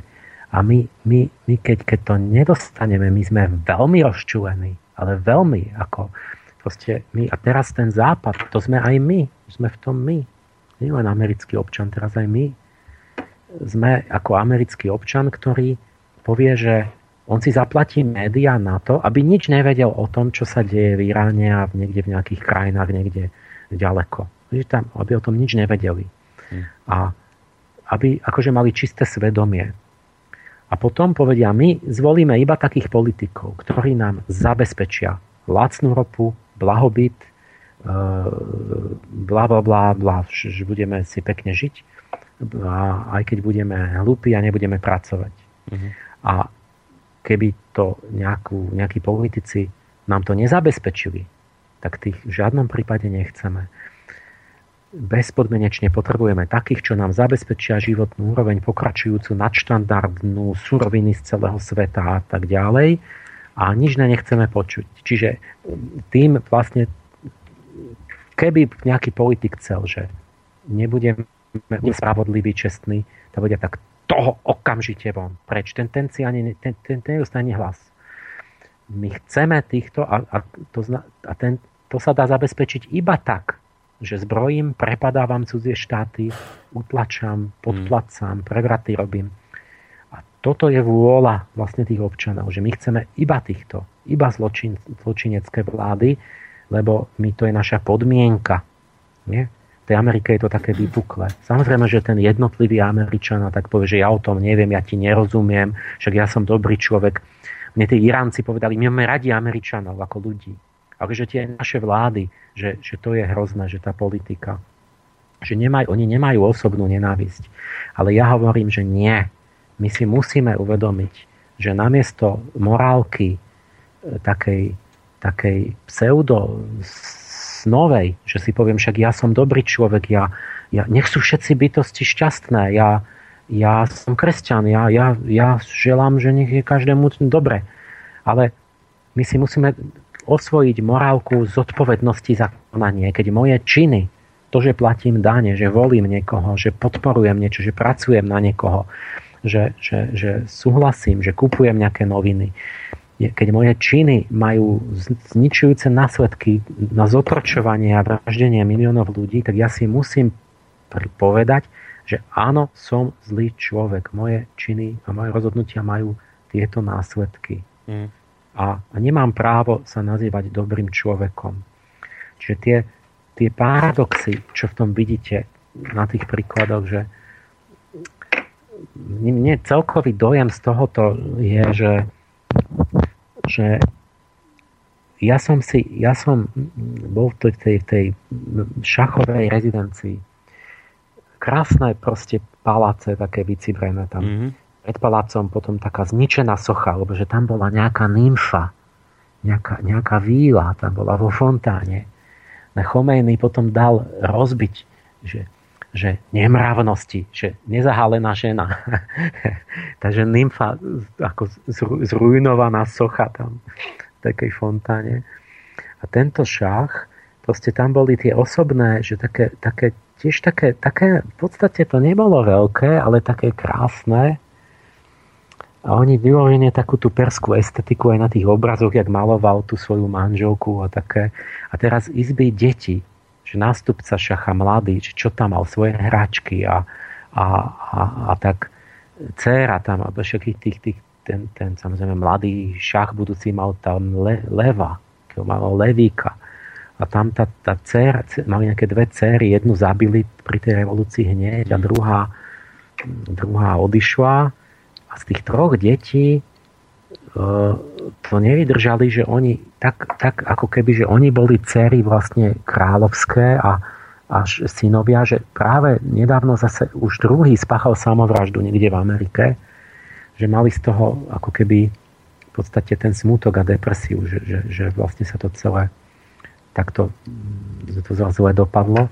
A tam som videl ten, ten, takú malú izbičku s, s medvedíkom tej, tej, tej princeznej maličkej, a také, také videl som proste um, aj to, jak sa ten šach obratil k tomu starému Iránu a že chcel to vybudovať, aj, aj teda um, určite nerobil všetko dobre, ale, ale vlastne sa snažil, som mal pocit nejako z toho vyklúčkovať. Mm. Aj mu jedno vyčítali, že išiel do toho Perzepolu a že urobil tam, pozval všetky hlavy sveta a urobil v Perzepole v tej tom, kde tí starí Kýros a títo tam, tam, kde sme boli, že urobil takú veľkú recepciu a že to stálo vyše 100 miliónov dolárov.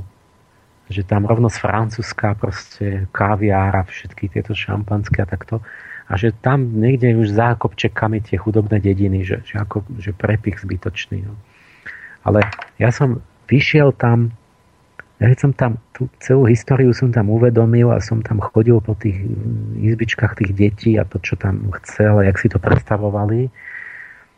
Ten, ten zápas tých Irancov, ja som vyšiel pre ten palác tam a som kojem sa tam rozplakal. Hm. Proste som tam, pozeral tí, tí, tí, tí sprievodca na mňa, že čo, že, že tí, tí priatelia, ja som, ja som plakal na tráve vlastne pred tým palácom. A ja som vlastne plakal nad nami, lebo mi, lebo proste mi strašne prišlo to, že Západ vlastne e, sa stal niečo ako nadcivilizácia, že my sme urobili ako keby obrovský skok a mali sme zrazu sme boli v pozícii takých skoro jak takých nad mimozemšťanov, ktorí keď prídu na inú planetu, tak prídu akoby z hora. Že oni s nejakou vyššou technológiou. Mm-hmm. A že toto, to, toto že, že proste ten duchovný svet nám zveril takú obrovskú možnosť a šancu prísť ako dobrá civilizácia z vyššieho sveta. Že to by som bol ja urobil asi, myslím, že to sme mali urobiť, že my sme mali prísť s tým, že nezneužiť tú väčšiu moc, ale my sme mohli byť morálnou vlastne mocnosťou, že my sme mohli prísť podporiť tie progresívne, tie, tie mravné, tie ušlachtivé sily v každej krajine na svete a povedať uh, tých, tých banditov, tých zločincov, tých, čo mm. sú, týchto, že tých pomôžeme proti ním, tým dobrým silám v každej krajine, aby, aby sa urobili pokrok aby sa nám stali partnermi. Oni by nám boli vďační a boli by, ten obdiv by bol narastol ešte do neba. E, boli by sme mohli urobiť niečo absolútne vynimočné. A my sme v tomto totálne zlyhali, ja som nad tým plakal, že my sme podľahli tomu, že sme prišli, zneužili, vydranco, vy, vy proste, že prevážilo to, to že, že Západ sa stal postrachom. Že, že my, my proste ten západný diabol príde a podporí tie najhoršie síly v každej krajine, aby nastavil tú babkovú vládu a proti záujmom tej krajiny. Proste je také, naj, najlepšie to vyjadrili také, také novodobé primitívne náboženstvo z 19. storočia sa to volá candomblé. Hmm. To je afroamerické náboženstvo vlastne takých potomkov tých otrokov čiernych a, a oni majú boha smrti a zla. Ten sa volá, um, zabudol som, ja, teraz jak sa volá. A ten, ja, každý boh má ikonografiu, že aj indickí bohovia, že má šesť rúk a v ruke má aj čo lastoru a šípy a to všetko niečo znamená, že nejak to tam vidíte, tak, tak v tomto kandomble ten boh smrti a, a, a, a utrpenia, tak ten má podobu ikonografickú, že on, on ho poznáte podľa toho, že je v takom čiernom fraku a cylindri. Hm. A že proste zápa- západný človek 19. storočia v čiernom fraku, v nohaviciach cylindri a v tej veste, tak tak vyzerá ten, ten afroamerický boh smrti a trápenia. Lebo to je také jednoduché, že on ten, ten Afričan nevie čítať, písať, nerozumie, nečíta noviny a to. On len jedno vedel, že keď sa objavila takto vyzerajúca postava, tak začali zomierať ľudia a nastalo utrpenie buď ich brali do otroctva, alebo začali hľadovať, alebo začali zabíjať, strieľať ľudí, alebo proste nejaké gulky neviditeľné lietajúce. Čo. Čiže my sme, že, že my, sme, my sme sa do nejakej miery stali bo, bohom zla vlastne pre tie hmm.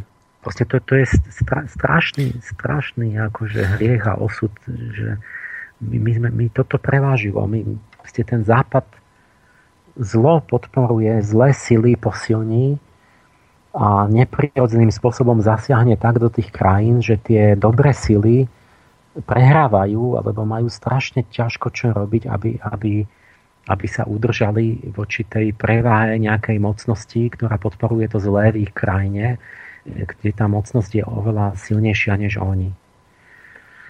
Toto, to, toto je nejaký celkové, čo, čo proste no. vyčítam nám, proste tej západnej civilizácii, že s týmto ja toto som, nemalo byť, toto, s týmto musíme prestať. Ja som vám do toho nechcel vôbec nejako teraz vstupovať, lebo myslím, že ste to mimoriadne citlivo vyjadrili, túto myšlienku, ale mám pocit, že to treba dopovedať nejak do konca, že a, možno, to, ne, možno teraz zle rozmýšľam a možno to vôbec nejako nesúvisí, ale, ale skúsim takto, že a to, čo sa teraz deje vo svete, to, že rastie sila organizácií, ktoré tu na západe označujeme ako teroristické, že rastie sila a vplyv takých skupín ako islamský štát, nie je to, nie je to nutný dôsledok toho, čo sme my ako Európania robili? A že práve na tomto možno aj skončíme, že, že respektíve tak, že toto si zaslúžime, že toto je to, čo nás malo za to, čo sme robili, postretnúť? To, čo si zaslúžime, je, že je už historici, jak Niall Ferguson sa knihu, že zánik západu, hmm. a že už Spengler to videl a on mal vlastne pravdu, že západ ide proste ku dnu, že my už nie sme, to už není zďaleka, že proste nebudeme mm, proste tá jednotka už proste vnútorne sme slabí a vlastne spreneverili sme sa a prestávame byť aj hospodársky, aj, aj duchovne proste akoby nehovorím, že to bude hneď, ale, ale to, to som chcel povedať, že, že vidieť tú, tú, tú dialektiku vnútornejšiu tých dejín, že keď Bush prehlási, že to je os zla Chomejnyho Irán islamský, to sú je zlý režim a tak a, a, a, a Chomejny vyhlási, Amerika je satan svetový. A teraz, že to, to, to sú nepriateľe, to bojujú, ale teraz za tým zistíte však, ale veď Západ dal zelenú Chomejnimu, aby to tam sa dostal. Že, že, že prečo sa tam dostal, že to je vlastne tá dialektická spätná, akoby ten spätný úder, že keby my sme boli ako Západ vstúpili tam čestne, mm-hmm. tí Iránci sú sklamaní. Oni očakávali e, partnerstvo, očakávali nejaké niečo, nejaké iné jednanie, keby my sme boli naozaj robili to, čo rozprávame, že by Mossadegh bol, že, že majú svoju demokraciu a tiež by to mali ťažkosti by teraz si to možno idealizujú, ale, ale proste boli by sa rozvíjali podporovali by sme tamto dobre, že by sme ich brali ako budúcich partnerov a tak, tak e, by tam bol normálne pokračoval ten, ten oni túžili sa pridať k západu. Veď. A boli by už preč z toho islamu. Respektívne by bol nejak, nejaká iná mhm. premena. Mm. Už. A oni vlastne tým, že tá skúsenosť so západom je zlá, je trpká, tak ich to vrhne vlastne späť, ale kam späť? No do minulosti, do náručia niečoho tradičného, zase toho islamského, nejakého tradičného náboženstva, ktoré ale je zase späté s tým, že sú spiatočnícky tí mhm. mulovia, mm. že toto, že tamto. Tak, že my sme, my, my, tá Amerika, ktorá toho Chomejnyho má za najväčšieho zlého, mala, tak ona ho vyrobila. Proste musí pochopiť tie vnútorne duchovnejšie príčiny, že keby neboli to takto, tak by nemusel, nemuseli proste byť ten prevrat. My, my, my, my proste ako keby bojujeme s, s démonmi, ktorých sami vyrábame vlastne skryto. To je, to je nejaké perské príslovie, že niekto sa sťažuje na, na to, že zlodej nie, že v, v noci, keď je námesačný, výlomý zámok na dverách vlastného domu a ráno sa, sa hlučne sťažuje na zlodeja. Takže toto sú tie hlbšie dejiny, že, že ako skryto za tým my vlastne vženieme ten národ do náručia islamu naspäť do minulosti mm. a potom sa sťažujeme na to. Ale my akože o tom nevieme, že prečo sa to deje. Tak Hm. toto, toto ja vidím ako jeden taký dôvod, že nebyť nás, nebyť tých neprirodzených proste znásilňovaní mm. a, a neprávostí, tak tam není ten islamský režim, ale vlastne je to nejaký západný spojenec, ktorý má, pokračuje v tom, v tej modernizácii a v tom, v tom akoby slobodnom a tak. Dá sa s týmto stavom, ak si to človek uvedomí, jednotlivec, bo aj teraz čítam, že, si, že nám to napísal poslucháč, že, že fú, toto je silná káva a že, že dá sa s tým niečo robiť no, s týmto stavom.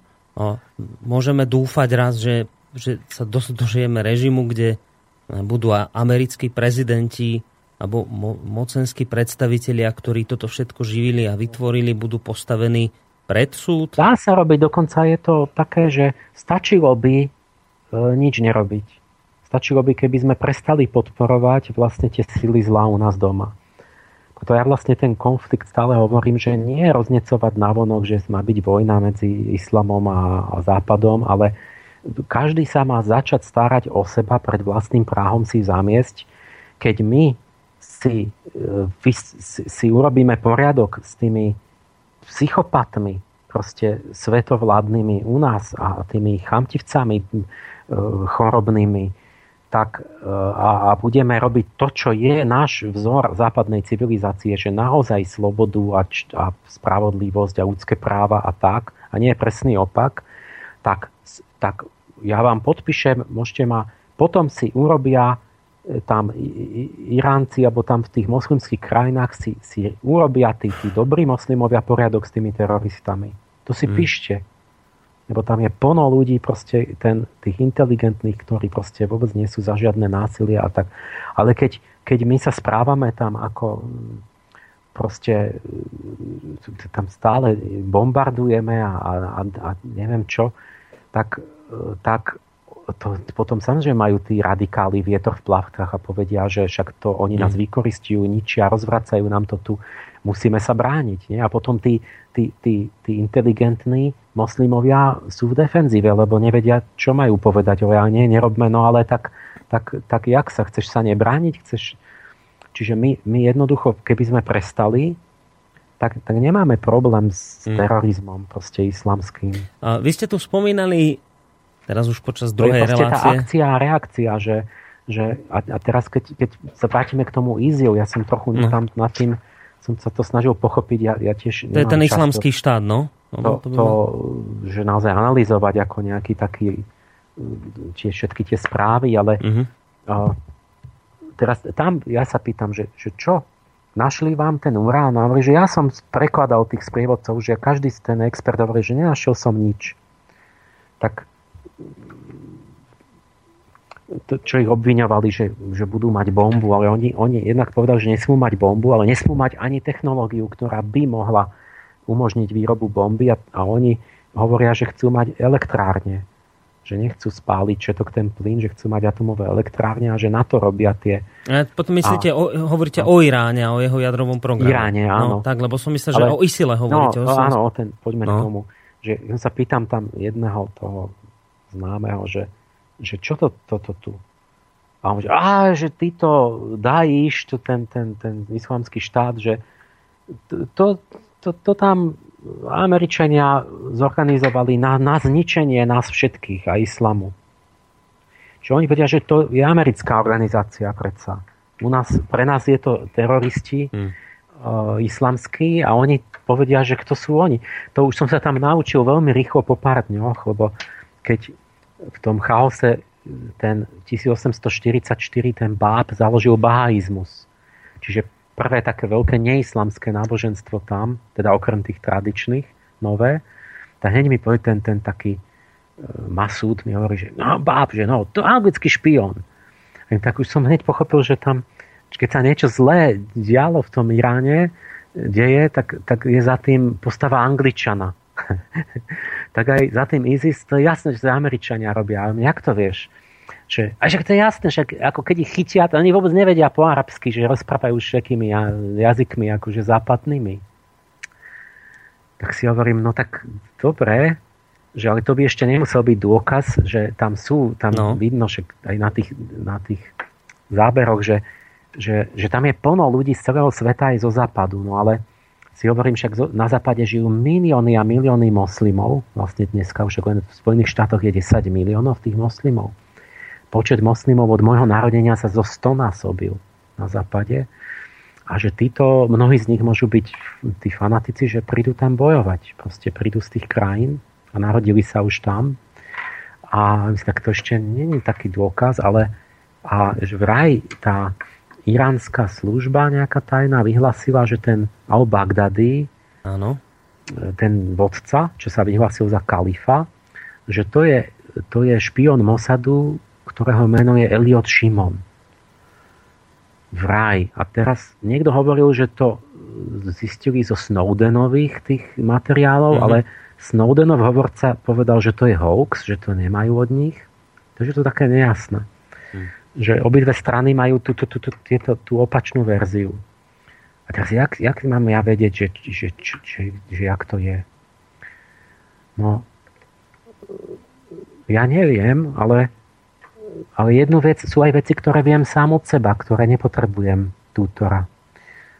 Jednak teda mám už veľmi zlé podozrenie, pretože už poznám 25 takých prípadov snáď, že kde to vždy bolo stále rovnaké.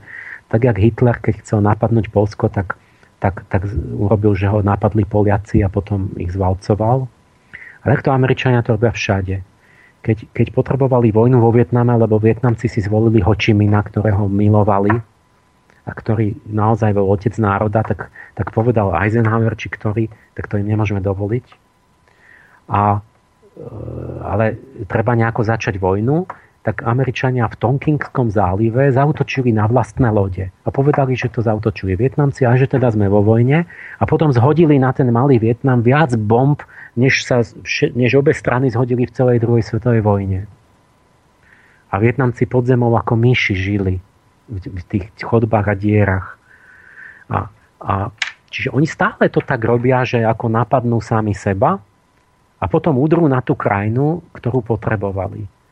A teraz, keď ja dva roky počúvam posledné, že stále len v tom kongrese americkom, že Sýriu treba napadnúť. Musíme nejak napadnúť tú Sýriu. Že, leb, e, ale prečo?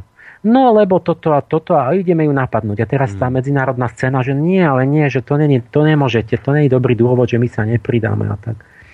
No tak potom, no tak mm, a zase za, za dva mesiace, že tak, tak, tak ju napadneme preto, lebo toto a toto a toto. Použila chemické zbranie. Zase, no. áno, zbranie. A potom zase, no ale tie zbranie tam, nie, nie, nie, to tam, nie, a kto ich použil a nevieme vôbec a, a jak, tak, mm, no dobre, tak keď, no tak keď nie je chemické zbranie, tak my, počkajte, my ideme rozmýšľať zase domov v kongrese a za pol roka prídeme, no, tak si ju napadneme, lebo toto a toto. A tak, tak vlastne, keď ja vidím, že oni mi tu vymýšľajú už len, už len neviem koľko posledný čas, stále nejaké dôvody, že aby ju napadli, potom tuším aj niečo vystrelili a im to tam ten Putin zostrelil. Áno. A ten Bashar Assad je... To boli kto? konkrétne Irán, e, izraelské rakety z lodi boli odpálené a Rusko ich No, a, a zostrelilo. Assad je teraz priateľom Rusov. Nie? Rusi v Sýrii majú nejaký prístav veľký vojenský, čiže to je to isté, čo Krym. Že v tom Sevastopole, či kde to mali ten, ten prístav Áno. a tam neviem, sa to volá, v. Sýrii majú významný prístav, lebo sa kamarádia so Sýrčanmi. Tak, tak to vyzerá, že tí Američania postupne chcú likvidovať vojenské základne Rusov napríklad. Že chcú zvyk, e, zvrátiť vládu proste spojenca Rusov. Že postupne likvidujú satelity, aby, aby obklúčili tých Rusov. A preto vlastne chcú vojnu. A teraz každú chvíľu prídu, jak malí chlapci, tak ma za, za, za, že zastavíme, ja neviem čo, Janka na ulici a ch- chceme ho zbiť. A viete, tak, tak čo povieme? No tak spýtame sa, či má cigaretu. A, a, a keď nebude mať, ho zbijeme. A, a čo keď bude mať? No keď, keď budeme mať, tak povieme, že chceme, chceme, keď budeme mať masky, povieme, že sme chceli z party a opačne a zbijeme ho v každom prípade.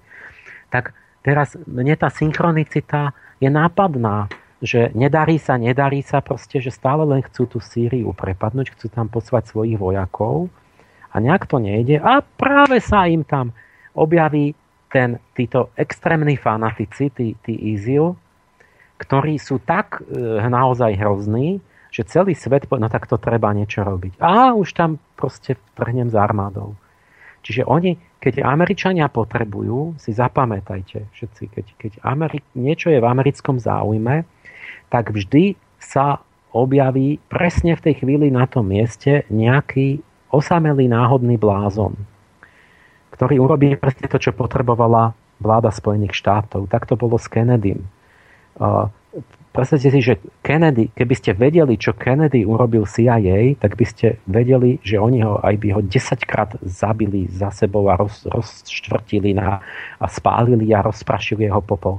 To bolo, to bolo strašné nepriateľstvo. On musel zomrieť. A tak sa stane, že sa nájde Lee Harvey Oswald, osamelý pometenec, ktorý práve urobí to, čo CIA strašne potrebovala, že ho zastrelí.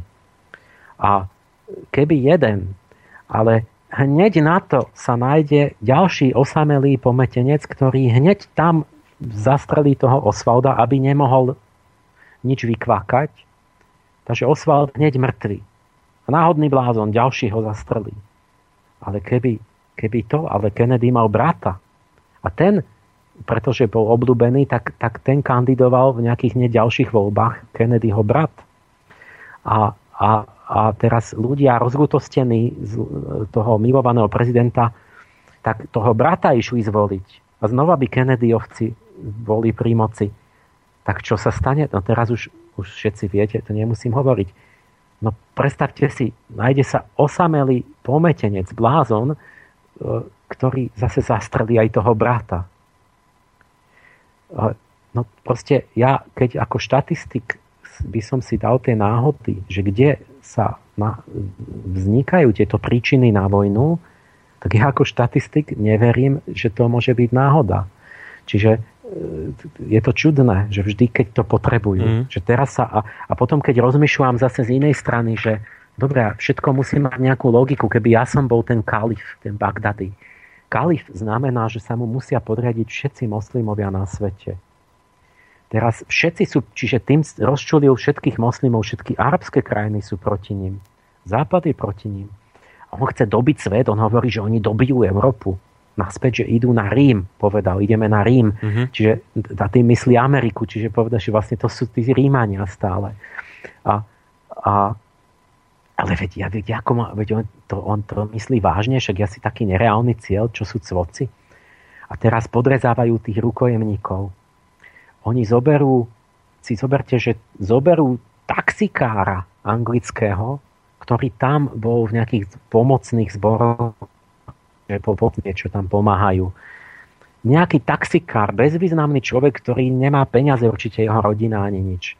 A teraz natočia video a dajú mu nož na krk a povedia, že Obama a Cameron, vzdajte sa, lebo keď urobíte nejaký zlý krok, my, my ho podrežeme a budete ho mať na svedomí. A, čiže oni toto vážne, oni, oni myslia, že, vy, vydiera, že, že sa vzdá Amerika a Anglicko, pretože oni podrežú nejakého taxikára.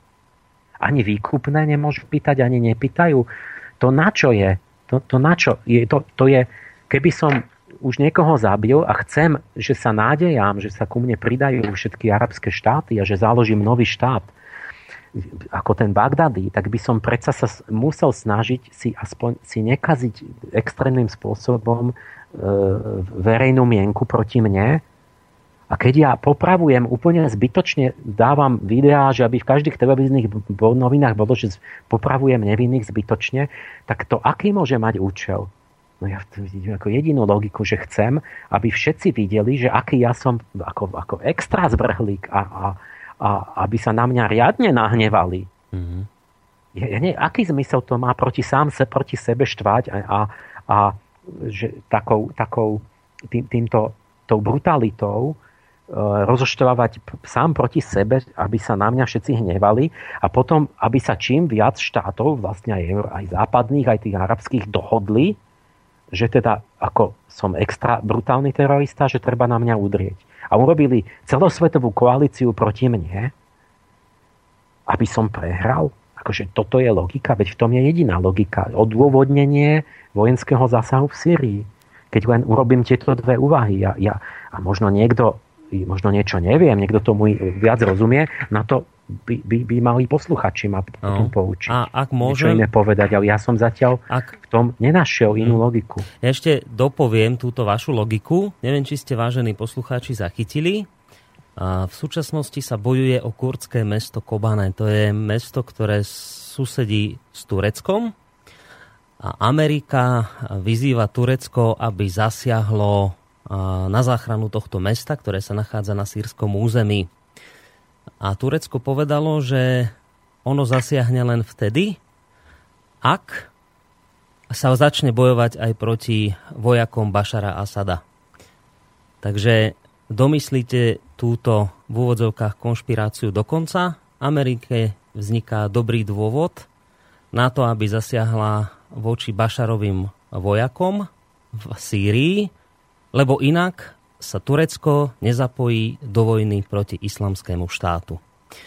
A ten islamský štát to je predsa ten veľmi zlý, ktorý všetkých okolo podrezáva a chce nás zničiť. Takže bude v našom európskom záujme, aby sa Turecko zapojilo do tejto vojny a aby začalo sa, začali sa bombardovať Asadové vojska takto nejako by sme asi túto konšpiráciu mohli dotiahnuť do konca, lebo toto sú aktuálne informácie, ktoré prichádzajú z tejto oblasti. A zrejme, to, zrejme bude na tom veľký kus pravdy, čo ste teraz, pán Páleš, povedali. Ja, ja, ja naozaj ne, ne, nezvládam ísť. Proste my si musíme navzájom si vymeniť mm. a hľadať tú pravdu, mm. lebo to sú také čiastkové úvahy a čo všetko, neviem, vždy je to veľmi komplikované, ale, mm. ale proste ten môj odkaz akože celého toho, tá, tá, jak, jak spadol ten, ten protiklad, že komunizmus, kapitalizmus, hneď vytvorili sme protiklad, že, že islamskí fanatici versus západná civilizácia. Zase na to, aby sa z toho čerpalo, z toho, z toho terorizmu, ktorý mnohokrát my podporujeme, však, však ten, ten Irán, napríklad tí iránsky maržovia vyhlasili, že oni žiad terorizmus odsudzujú, že nechcú nič, žiadne násilie. I šíti posledný krát v raj v 83. robili nejaký teroristický útok v Libanone, vôbec tá celá vetva islamu. A, a tí teroristi však to sú väčšinou zo sunnických krajín arabských, ktoré sú kamarádi USA a tak. A až takto rôzne. Čiže my, my, my to, to, tam vidno, že my to využívame, že my chceme ten konflikt na udržovanie proste vplyvu, moci, zásahov a tak. Hmm. Že, že to je také, také, že bojujeme proti niečomu, čo nejakou inou rukou poza chrbát nepriamo e, nejako aj podporujeme a, a chceme, aby boli nejaké rozvraty, lebo to dneska není problém, keď som bohač, že len poviem, že, že tam je také číslo konta, tam nájdete povedzme 10 miliónov dolárov, vyzbrojte sa a, a, a že nemusím ja nejak... Ja, ja, ja, ja hovorím nám západu, že my si vstúpme my do svedomia, proste riešme seba a nie moslimských teroristov. To už nebude potom potrebné. A preto mi vadí to, že keď niekto ako hríb, že ja som ho v živote nepočul niečo kritizovať Ameriku že by sa snažil trochu povedať pravdu, že niečo ne, aj není dobre nie, nie, nie, na našej strane. Proste on kľudne povie, že to je dobre, že sme mali ísť do Iraku, aj keď nebol dôvod a tak. Izrael a Amerika je nekritizovateľná. to, už ten, ten systém pripadá absolútne jednostranný a, a, a zaujatý a tým pádom to berem za podvod. Hm. Vlastne. Hmm. Pán Páleš, ja by som s vami veľmi rád v tejto téme pokračoval, lebo je to mimoriadne dôležitá téma, ale koniec relácie sa nám priblížil, takže na dnes sa rozlúčime, ale verím, že dobrá správa pre poslucháčov je tá, že budeme sa počuť opäť na budúci týždeň, ale v takom netradičnom termíne v stredu. Nie v piatok, ale v stredu. A tému sa dozviete z našej stránky internetovej, takže ja vám v tejto chvíli... Ale chceli by sme v stredu, aby keď, no. keď, že by aj počúvalo viac ľudí a že, si, že tam rozprúdi sa nejaká debata, lebo chceme hmm. také také praktické veci práve o, o, mm. o mhm. tom, že ako by sa posluchači mali zúčastniť a zapájať. Niečo robiť. Tak. Že toto by sme tam chceli riešiť. Takže vysvetlíme bližšie v danej relácii a budeme veľmi radi, ak naozaj budete počúvať a ak sa nám podarí vás hĺbšie do tejto našej diskusie aj zatiahnuť. Takže na dnes ďakujem veľmi pekne, pán Páleš. Majte sa pekne a do počutia. Dobrú noc prajem. Takže Emil Páleš, vedec a predstaviteľ sofiológie a v tejto chvíli sa s vami spolu s ním lučia aj Boris Koroni, ako som spomínal. A ďalšiu reláciu vám prinesieme na budúci týždeň v stredu. Ja sa rozlúčim ešte aspoň jedným mailom, ktorý nám prišiel od Anky a myslím, že v tejto chvíli bude tento mail v podstate takou rečou pre mnohých, ktorí možno by sa rovnako vyjadrili alebo ho podpísali v plnom rozsahu. Ďakuje za reláciu a pri počúvaní, ako napísala, sa jej tlačia slzy do očí. Mozaika informácií vytvára obraz a nevyznieva pre nás veľmi pekne. Vidím tam najmä našu nečinnosť a spokojnosť s naservírovanými informáciami. Pravda nám nič nehovorí a to je smutné. Ďakujem nášmu anielovi a prajem mu zo srdca všetko dobré a najmä nech nás neopustí. Majte sa pekne do počutia.